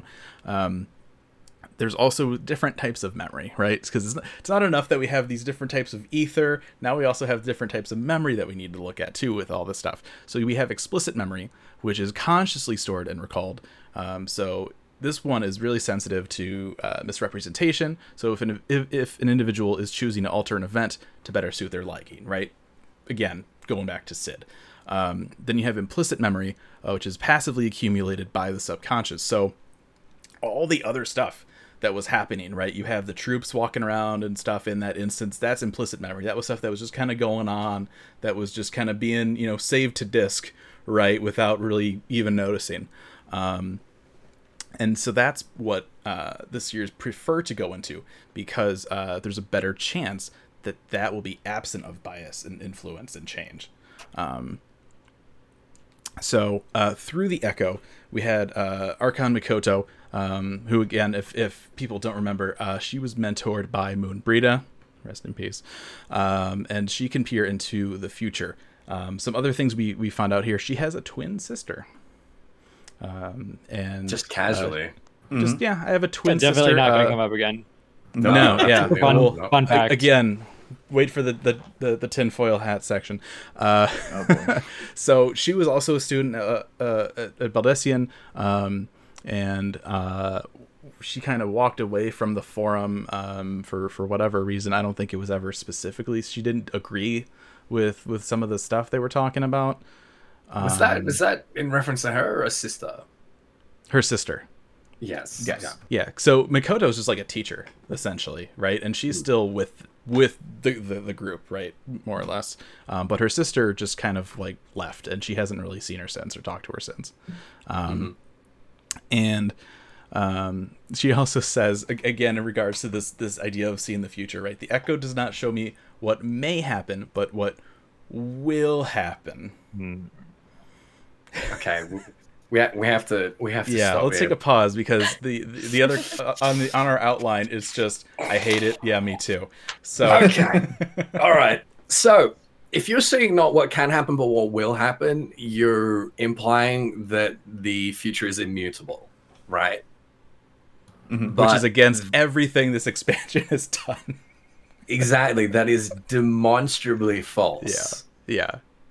I'm Um, holding I'm holding out for 5.3 cuz like I I want to hate it, but I can't. to be let fair have we have fully- we given Mikoto the full rundown of what we've been up to since the Ivalice quests I can I can go in two directions with it, and then I'll let Ethis just like really hate it because that Okay. that's catharsis. Please, yeah, please. That's my job. So to hate it like a little less than I want to, um, I'm going to hold out for the idea. One, Alexander did show us that the future should be like there should be an illusion of immutability in the future. Uh, Mhm. When you change time, it should heal itself in such a way that that's quote unquote the way it's always been. Alexander locked itself into a time loop where, like 10,000 years ago, this was already in motion, and it has to be exactly as it was from 10,000 years ago to in the future when they go back in time to that point to start their own tribe. Um, so there should be the, this illusion of immutability in 4D space when time changes. And they kind of hinted it a little bit in Shadowbringers when we change the future successfully and everyone remembers that we changed the future and G'raha's still there. And G'raha's like, yeah, I don't know why I'm still here. Like he says it out loud. So maybe they know that it's a problem in the plot. Maybe they are gonna go back and like close the loop somehow in 5.3. I don't know. I will I will definitely be much more open to being mad about it in 5.3. I know Mm. that that much. But as far as Echo Future Sight goes in Mikoto's case, I just don't get it. I don't get it at all. I want to believe that she's really reading like she's passively reading our memories, but she's really bad at it. So she just kind of like unconsciously puts all the pieces together. Like she's kind of osmosis off of us, like, oh, I know Cid. Oh, yeah, Cid was at Bozja. I bet Cid would come if we asked him. Oh, Cid has PTSD though. Mm. Mm. Um, yeah, so I mean, ob- ob- obviously the problem is like if if the future's immutable, then the idea of there being like multiple potential futures and subsequently like multiple concurrent timelines is uh, not something that we can like reconcile with this claim, um, unless like as Moose said, it's just that loop is open. We haven't closed it yet, but it is inevitably going to be closed. But like even then, um, I really struggle with this. Um, I've been wondering if it helps, if it means anything for us, if Mikoto is not actually seeing the future, but like future Mikoto is sending visions backwards. Um, and that in so doing, they become self fulfilling. In so doing, they kind of like solidify the connection between our presence and a potential future that she's like drawing a line backwards to. I don't know. There might be something in that. That's just Um, weird because I think about that and I just I just imagine future Mikoto like 20 years from now just sitting down at her desk somewhere. Okay, what Mhm. date did that one thing happen? I need to remember. I need to send it back to that one point, right? Yeah. I mean, that's better than where I'm imagining her Yeah. right now, which is like sitting on her couch a month ago, like, uh, guys, the eighth umbral's about. Oh, never mind. Yep. I mean, we, we are given an explanation that like she's never seen anything particularly useful. Yeah. So it, it, it seems like they're it seems like they're they're conscious of that. They're conscious of our protestations of Mhm. like, well, why didn't she predict the eighth umbrella? It's like, well, because she's not good at it. Because she only Yeah. sees the useless shit. Yeah. Um but still, it just does not sit right with me. Like it's such a throwaway line that Mhm. problematizes like so much of the timeline shenanigans that we've been doing, particularly now, but really since Heavensward. Um, and I hate it. Um, I will have none of it, and they need to they need to fix it in 5.35. We need a better explanation for what's going on than like, oh yeah, no, the future's set in stone. Like I see it.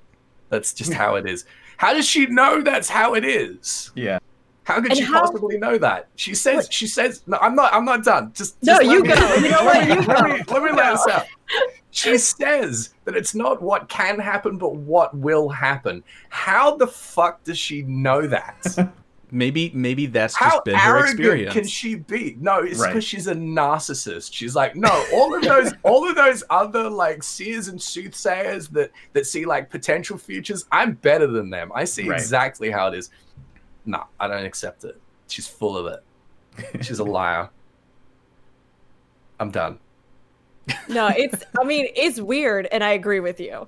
It also is strange because like it goes against literally every single thing up until now that we have at all thought the echo was or did or could do. And as I was sitting there, I was like, wait, what do you mean? Hold up. I always thought that it was cool that I could see into the past because there's a lot of mysteries in the past of this world, and that's been a big focus, right? What has been lost in time that we need to know living in the present. But as a player, even just from like a player experience, you're sitting there and some like NPC comes in from a 24 man and is like, Yeah, well, I can see the future and it's always right. And you're going, Hmm. Wait, why am I seeing garbage in the past then? I want to be able to see the future. right. This is, this is garbage what I had before. I thought it was fine. But what do you mean this girl can see the future? See. And I'm over here just digging through useless garbage about what people ate for lunch last week. Like I hope the it, fact the That fact record kind of like, sucks. I mean, Yeah. yeah. like, and I thought, oh, hey, with all the Amaurot stuff, maybe our Echo is going to play a bigger role in that. We've been hypothesizing for like future dungeons. Maybe we go into a dungeon that's our memory of Amaurot and all this stuff, right? But we still Mhm. haven't even seen that necessarily pay off. So having like this random character who's just like, but I can see the future, it did strike a really weird chord. Like whether or not you're big into time theory or anything else, it's very strange.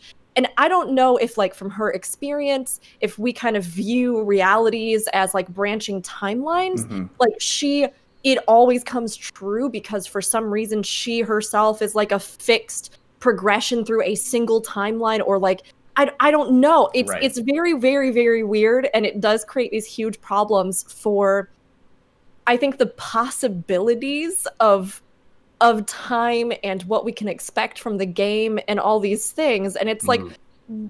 why introduce this character that can see into the future right. other than to force us to i don't know have anticipation about an event that we've gotten a glimpse of Well, okay, and- I've and made you know- a I've made a prediction error.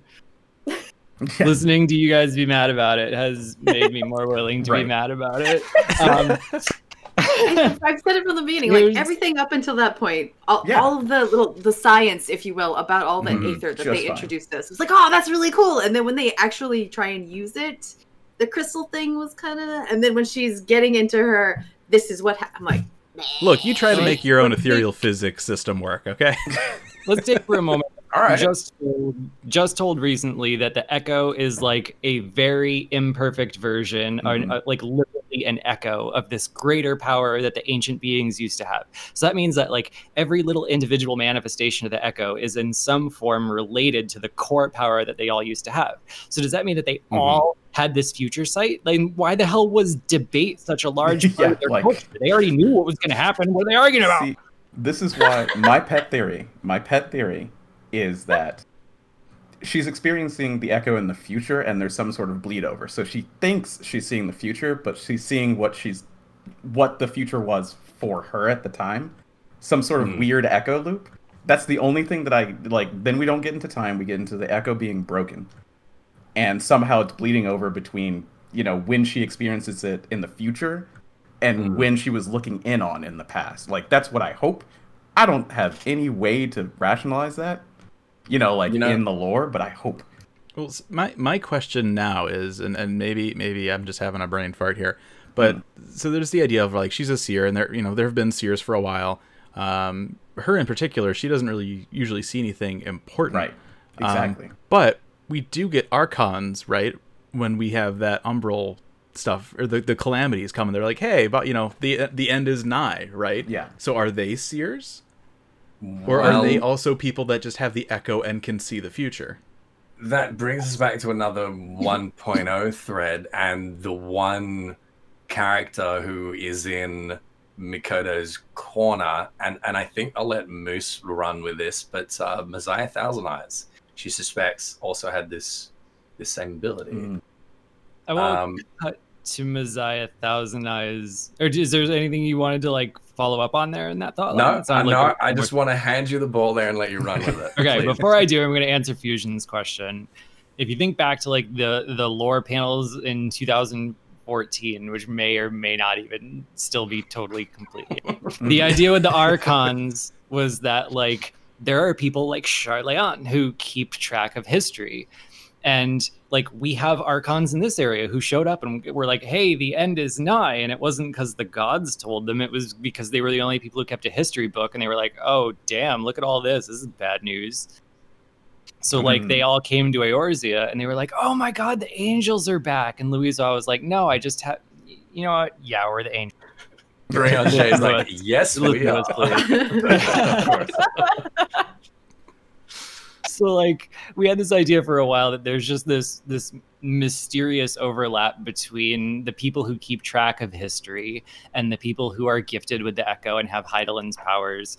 And hmm. they just kind of get bundled together and remembered as 12 people who are the reincarnations of the gods and maybe it wasn't really 12 people maybe they weren't reincarnations of the gods we don't know that's like one of the big mysteries that we're supposed to be thinking about we want we Mhm. want people to be thinking about that as we go towards the conclusion of the story because it makes it cooler when you find out Yeah. but so Messiah Thousand Eyes is like I'm just I'm glad we have an excuse to talk about her again. Yeah. She was the prophet who allegedly first foresaw that the cycle of the calamities was going to happen. And she wrote down like this six verse poem, what people thought was a six verse poem, about everything that was to come. And Louisoix's like entire purpose was to what they call it exegesis, to read old theological materials and try to divine their meaning. So that was Louisoix's whole bag was reading Messiah Thousand Eyes' poem and trying to figure out what was going to happen and maybe forestall the calamity.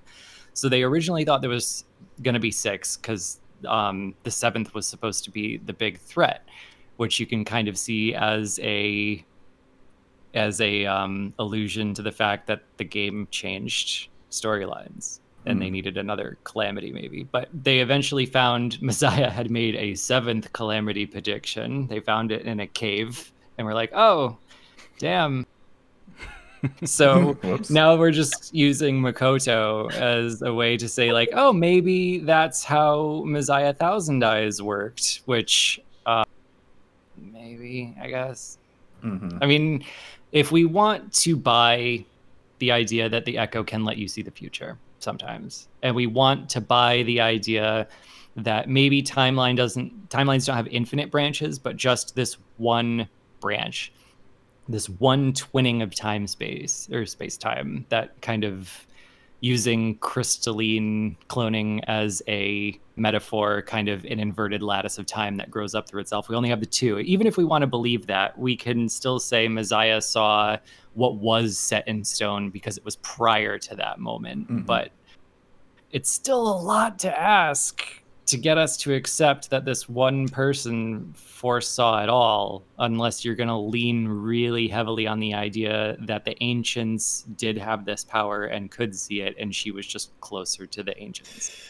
But if they did, then they were stupid. Yeah, they Yeah, really, yeah, yeah, Yeah. and they really shouldn't have been debate. They really shouldn't have had like a whole office for debate. Mm. But again, they they already were stupid because Yeah. Um, well, I, okay, so Omega, Allag, like all of that getting way out of hand. It's it's kind of obvious that like the Ascians, you know, having this power over creation magic, never actually had to do any engineering or any physics or any science of any kind. It was all like, you know, ivory tower, like pure reason, um, metaphysics, and uh, I don't know. Like, I keep getting the impression more and more, more and more stuff comes out, more and more of these implications we're hearing is that they really weren't all that bright. hmm Our world's screwing up. Let's fix it with some magic stuff. Well, why is it screwing up? How about you Yeah. figure that out and address and also that? and also if you have this power of foresight why why are you waiting until like the last minute Yeah, and I mean, we don't. There's not really anything else to indicate that they. I mean, that they foresaw any of this happening, which, like you said, would Yeah. you would think that like if something this terrible was going to happen, unless it like came from a completely outside source, or I mean, but we don't even, you know what I mean, like hmm unless it came from outside time itself and that's what caused the great just destruction um and and led to this you know initial sundering of the world like why wouldn't they be able to see or anticipate it why does it seem like it was Well- just so sudden and unexpected What if there was a group that anticipated it and they made Hydaelyn? yeah, well that was that was afterwards Yeah. is the thing Yeah. No. Are you, are you Yeah. Suggesting that it should be easily foreseeable that giving the power of darkness root admin access to the world soul is a bad I mean, it's possible Maybe. that like the cons. I don't know. I th- now now I'm going real wild. Uh, but Mhm. like, it's possible that if the world was existing in some kind of state of just like free creation and things like that, that time in and of itself was wild to some degree or or changeable. But that because of the laws they enforced upon reality through the summoning of Zodiark and Hydaelyn, who now seem to determine the boundaries of our existence, that linear time was created, and that now we exist in a fixed timeline because they hold it in that position, and that possessors of the echo can read it because they're connected to that source. Hmm. Yeah we we have to if if they can see the if seeing the future is a thing we have to somehow reconcile that maybe the the the sundering caused it.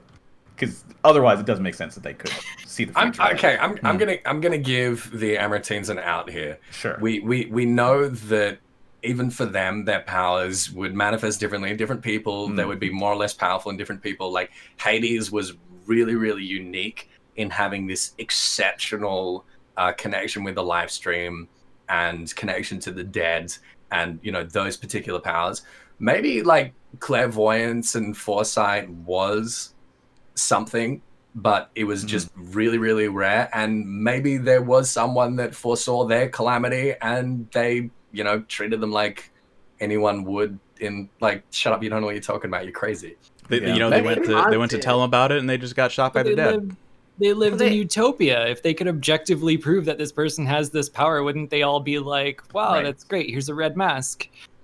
Through they were like, that can't happen. But what if you're right? What if it was super rare? Yeah. Uh, Hmm. and so like the one person pops up and it's like, guys, I think I think bad stuff is going to happen because they told us in the game as soon as people started imagining bad stuff happening, it started to exist. Yeah, So- what if that was the cause That that one person who was like, oh, what if bad stuff happens? Actually made the bad stuff happen. Hmm. oh, so man. what so what then if mikoto imagining the future actually makes the future happen right. Yeah, what if we view what if we view the Yeah. future as another form of creation? kill Or, her. like- Just kill her. Get rid of that. yeah. Wow. I mean, we know we know that like all the expressions of the echo and all magic in general are like shadows and derivatives of Amaurotine creation magic. So Mhm. hmm anyway, let, let's wait for five point three to find out. You We look look easy enough forward to to it. Hey Hmm. Mikoto, what do you think would happen if I won the cactpot? yeah So, um, this is going to take us into our tinfoil hat. Uh, I we're think gonna, we already gonna- started. We, we started, segue. but for, formally, right? Um, so the first the first big thing I want to I want to address, right? We know that it, it, it sounds like Noah Gabranth is looking to summon a primal. Uh, Mm. Who is and or Hess. and or head. Mhm. Who who is what is this primal? Primal predictions. I mean, it's got to be some expression of uh, Gunnhildr, That's Mhm. what I think. right? Yeah. That was my thought too initially. Yeah. I mean, we Yeah. we see like the the kind of uh, relief, the glyph, the painting, whatever you want to call it, of her. Which which in in the patch trailer, I was like, oh, that kind of looks like maybe like a Ronkan depiction of of Hydaelyn. Um, that's that's definitely Gunhilda, right? Can we can we all agree with that? Might I think so. I Yes. I think the only Yeah. question, the only question I've seen is whether that is going to be the tie-in with the replacement for or the red herring of Os- Yes. Mm. Yes. Of uh, of what? of Asra. Oh, of Osra. Okay. The yeah. the only other like really place your mind goes in Final Fantasy history when you think Lady of Blades. Not Yeah. that Final Fantasy history has to be manifest in everything. We do have original primals here all the time. Mhm. Yeah. So we want to question everything i think is where it comes from but that's the speculation i see usually is what if it's somehow connected to Ozra? I mean, it could be both, right? Like, Yeah. right it could we be a could mix have Gunnhildr, but who is summoned in an evocation of basically the equivalent of Asra, right? yeah so maybe so maybe Yeah. it's a syrup but I, I think the other interesting part too um and it, it makes me think a little bit about going back to like the end of Heavensward um of 3.0 when you have this idea that like you have the knights you have Thordan that take this all that energy of the people from ishgard and they use that as their kind of summoning vessel energies right but if you look at what's going on now with Bozja you have the resistance who obviously now that we're working on the blades of Gunnhildr right are probably thinking a little bit more about the idea of, of a queen of Gunnhildr. But you also have this fourth imperial legion made up of foreigners some of which are Bozjans. So are they drawing that kind of energy from one group both groups? Are they kind of taking that prayer or whatever and using it against the resistance like i'm really curious how that's going to end up working out. I'm i'm leaving the speculation to you guys. I'm a better archivist than a prophet by far. Um like right now all i can think about is how certain we all were that somehow everything Ilberd was doing was going to lead up to the summoning of of Rhalgr. And Hmm. right at that key moment he jumps backwards off the wall and a giant dragon shows up and we're all like what okay That's not supposed to happen. Yeah. Yeah, so it could be another moment like that for sure. Mhm. For sure.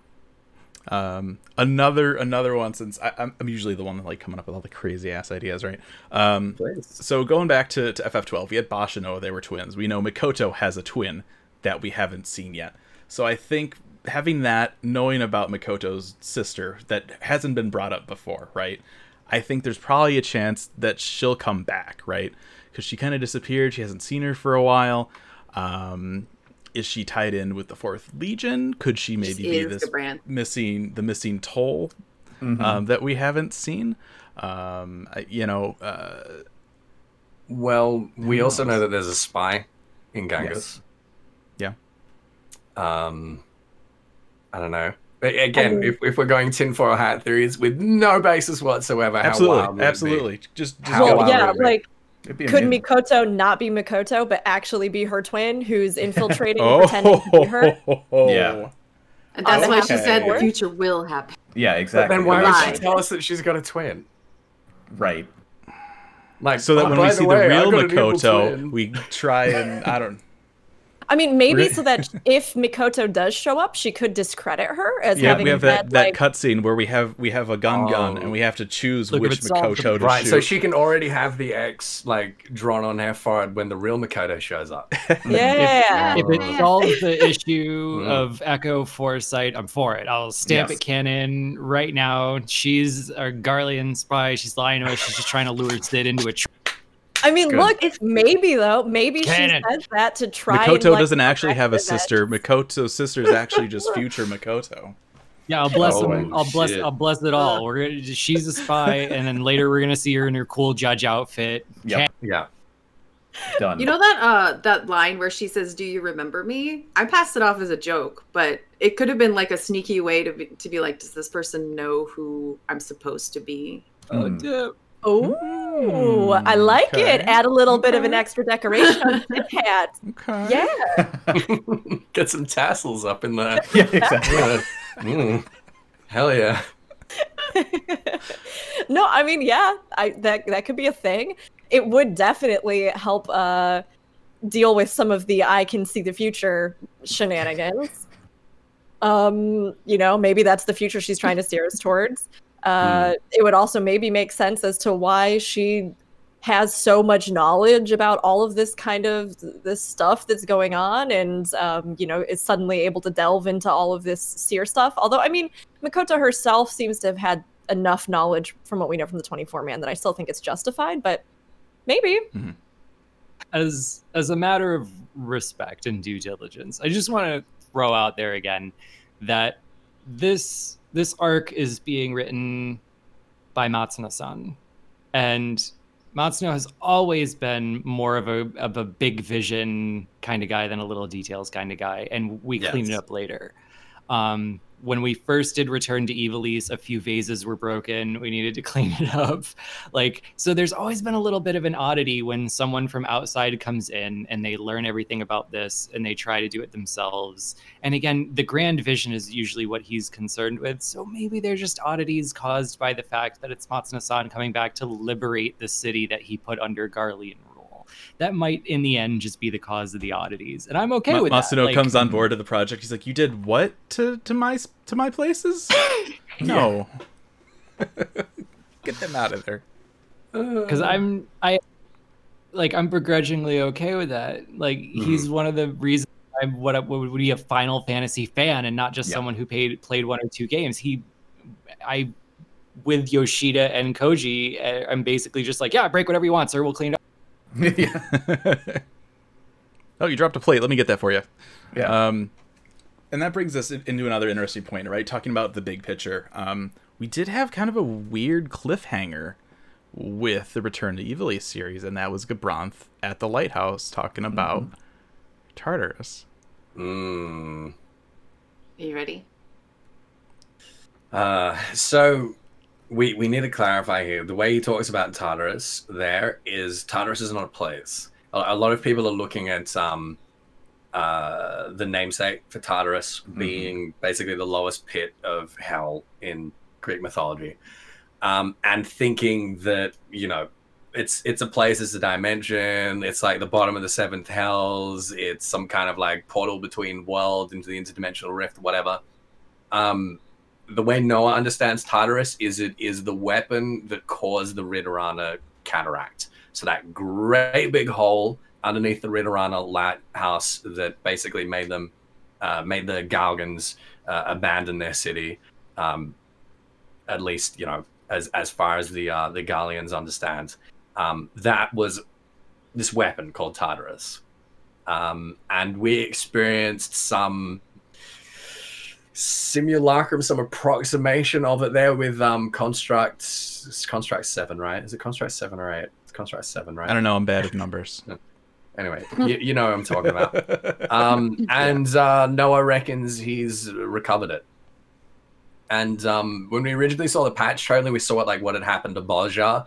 You know, we were wondering like uh, before we knew that it was Cid's memory and it was like some kind of Inception nonsense. We were kind of wondering if it was perhaps related to that somehow, somewhere.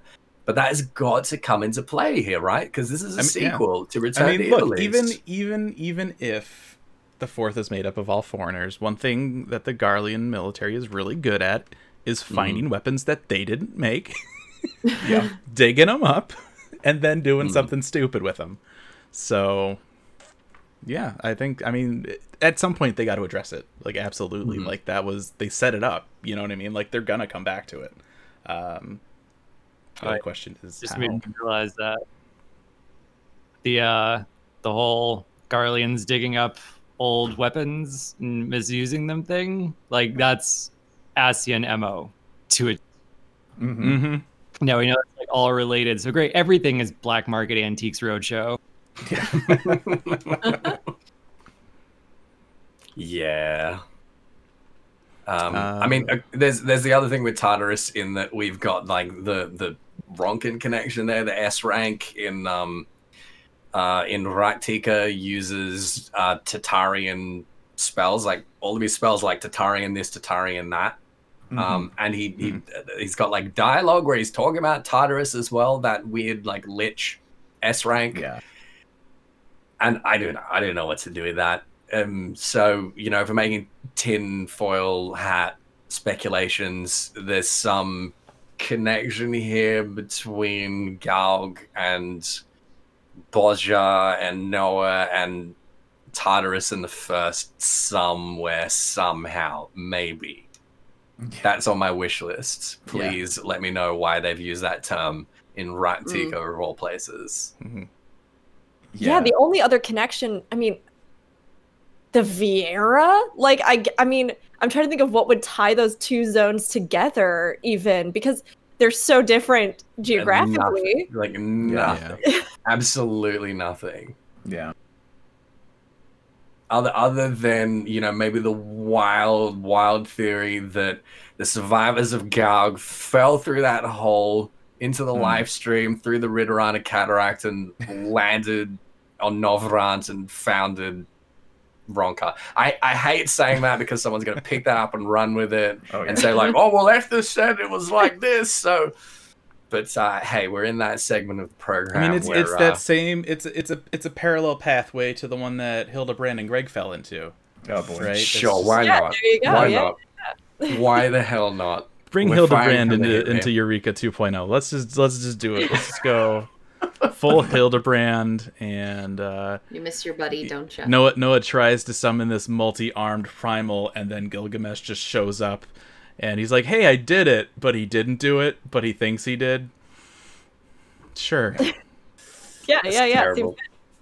um, I've got I got one more theory here that's a little bit less uh, tinfoil hat, but still, Yeah. you know, highly speculative. Um, we see in Cid's memory that the that there was a Bozjan resistance cell that had infiltrated the city um, right before the the incident, or shortly before the incident, and was trying to fight their way into the tower, presumably to stop it.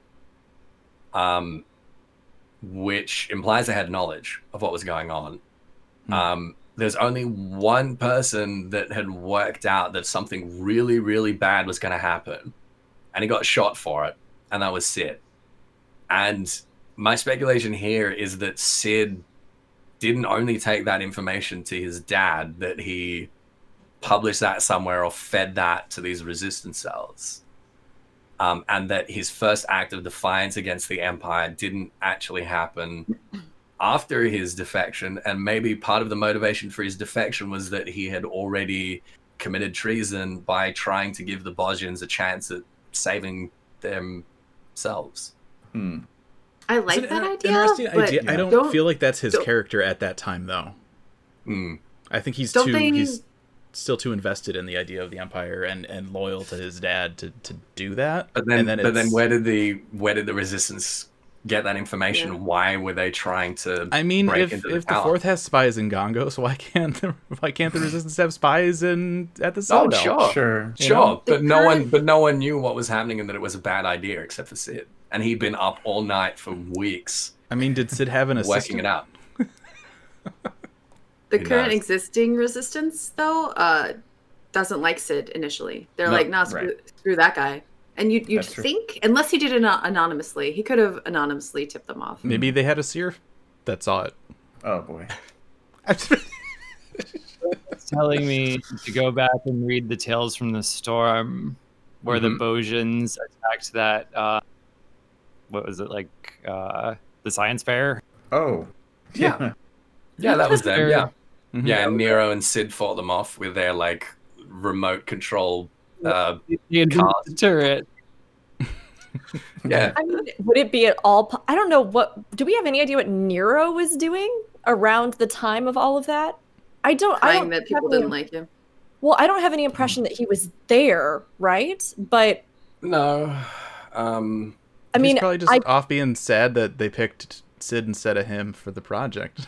Yeah. I mean, Just it was moping in his probably house already- back in he he took a different path. Like he took the more military path. He was probably already working for Gaius at that point. That'd be my guess. Because my only other thought was like, if he were nearby and he somehow found that information from Cid, and whether he did it on some moral compulsion, which I don't necessarily think, or if he did it to try and frame Cid for treason. He would have done it as a dig, yeah. Yeah. like but we have no implication that he was there at all so i mean i think that it could be likely that Cid would have possibly leaked it but i do also see the argument honestly that it seems more likely from what we know as human beings to take it to your father first unless there was something else that had already tipped him off to his father not being willing to listen Mhm. which could be i mean we, we don't really know with his memories Hmm. I think I at don't some point we'll we'll, we'll bring room. Nero into it because I mean they've you know Nero's always there with Cid at some point, right? Crystal Tower, Omega. He'll he, he must pop up at some point. Um, and you know I think the idea of where was Nero when that happened, there's I think there's a decent chance that they may answer that. Um, Look, or we, at we haven't we haven't seen Nero in the weapons quest line where he absolutely should be, Definitely. and Yeah. we haven't. I mean, I, I, I wouldn't mind seeing him in Bozja as well, but like it's the absence. he could be in either Nero- one easily. Yeah. Yeah, the absence of Nero is really conspicuous right now. He's up to something for sure. oh Yeah. yeah for sure for sure Maybe he just shows up and, and Gaius is getting ready to, you know, kill another one of his orphan children and and he Nero's just modified his red magitech into this giant other weapon thing and they just like duke it out. Oh, Nero geez. as Nero as eventual emperor of Garlemald would be Oh, a pretty wild journey. I don't ever want to see a person named Nero as an You know, Nero as an emperor. This this this Ever. brings up an interesting point again because I did Praetorium yesterday and all, all these things that like I, I hadn't noticed for a while came flooding back. Um, Hmm. They introduced Gaia and they're like, yeah, and she has a hammer. Nobody has a hammer in this game. And here's Nero again being like, won't somebody I notice a me? hammer. It was a Yeah. good hammer. Not not just that, but like Lahabrea delivers a line in Praetorium: "The hammer of darkness must needs be brought down Yeah. upon the shield of light," and that's like exactly what Gaius is Hmm. doing in in E8. And I was yeah, I was pog champing pretty hard there. yeah. That was a nice little. uh What Yeah, lines so can we go that. back to and just take literally and just mhm. I'm still yeah. holding out hope that Nero's known Gaius is alive like this entire time. Right. Where Oh, Nero's definitely. show he's gonna Gaius, he's gonna be like, "Hey, what's up?" Cid's gonna be Mhm. like, "You knew? You never asked, Garlond." yeah. Ne- Nero's gonna show up and be like, "Okay, would you stop telling everyone that you were just too angry to die? You were unconscious, and I dragged your ass out Yeah, of there." all exactly. right?" yeah, yeah. I was convinced Nero saved him. Yeah. That he went back to watch the weapon in action because how could he not? Seriously. Yeah. Okay, That so would I, Nero. I looked up the um the tale from the storm and when they're doing the imperial youth magitech exhibition the excuse that they give is that the rebels want to put a stop to whatever midas is working on because they imagine the experience th- or the experiment threatens their home so even when they were still in school the Bozjans were like i don't know what he's doing in there but i don't like it Okay. All right, so it might be as simple as that. That, that might have been like a weekly occurrence. have in out. Bulger. With bad Yeah. timing. Mm. Yeah. Uh, And I was All right. Midas, Midas hanging out his window. This bloody Bulger's at it again. Trying to work in here. Shit. They just threw a gun at my window. Those kids. They threw a gun gun at my window window. sir, you're stuttering again. No, I didn't. I didn't oh, and see, that's why there's ruby weapon weapons. It all makes sense. Yeah. Uh, there we go. Comes full circle. Oh Yep. my gosh. I'm working on some bombad shit in here, all right? Get him out. I like Midas's boss gun. I love it. I love it. Uh, Oh, okay. Um, any other crazy tinfoil hat theories that we want to throw out here in regards to Bozja? Uh, did we talk? We talked a little bit about Beastmaster, but yeah, The idea of Beast Tamer. it was down yeah. here there as well. So Yeah, I think I think there's thing. a chance of it. Yeah. Yeah, yeah. no, I'm spent. Yeah. yeah no, I think I'm good. Yusa, Yusa can't handle any more of this. No, this is very cathartic for me. Thank you. All right, so that is going to do it for this episode of Lorecast. Thank you very much for tuning in and checking us out here this week. Uh, if you want, you can email us at 8th Radio at You can tweet at us at 8th Radio. You can also find us on Twitter, Facebook, and Discord at Gamerscape. Gamers, uh, Discord.gg slash Gamerscape. We have an Aetheryte Radio channel on there. There's a lore channel as well if you would like to talk uh, about some of the crazy things that we said today. And that's going to do it uh, for us for today. And we will see you guys next time. Thanks for tuning in. Bye. Bye, everyone. Take care.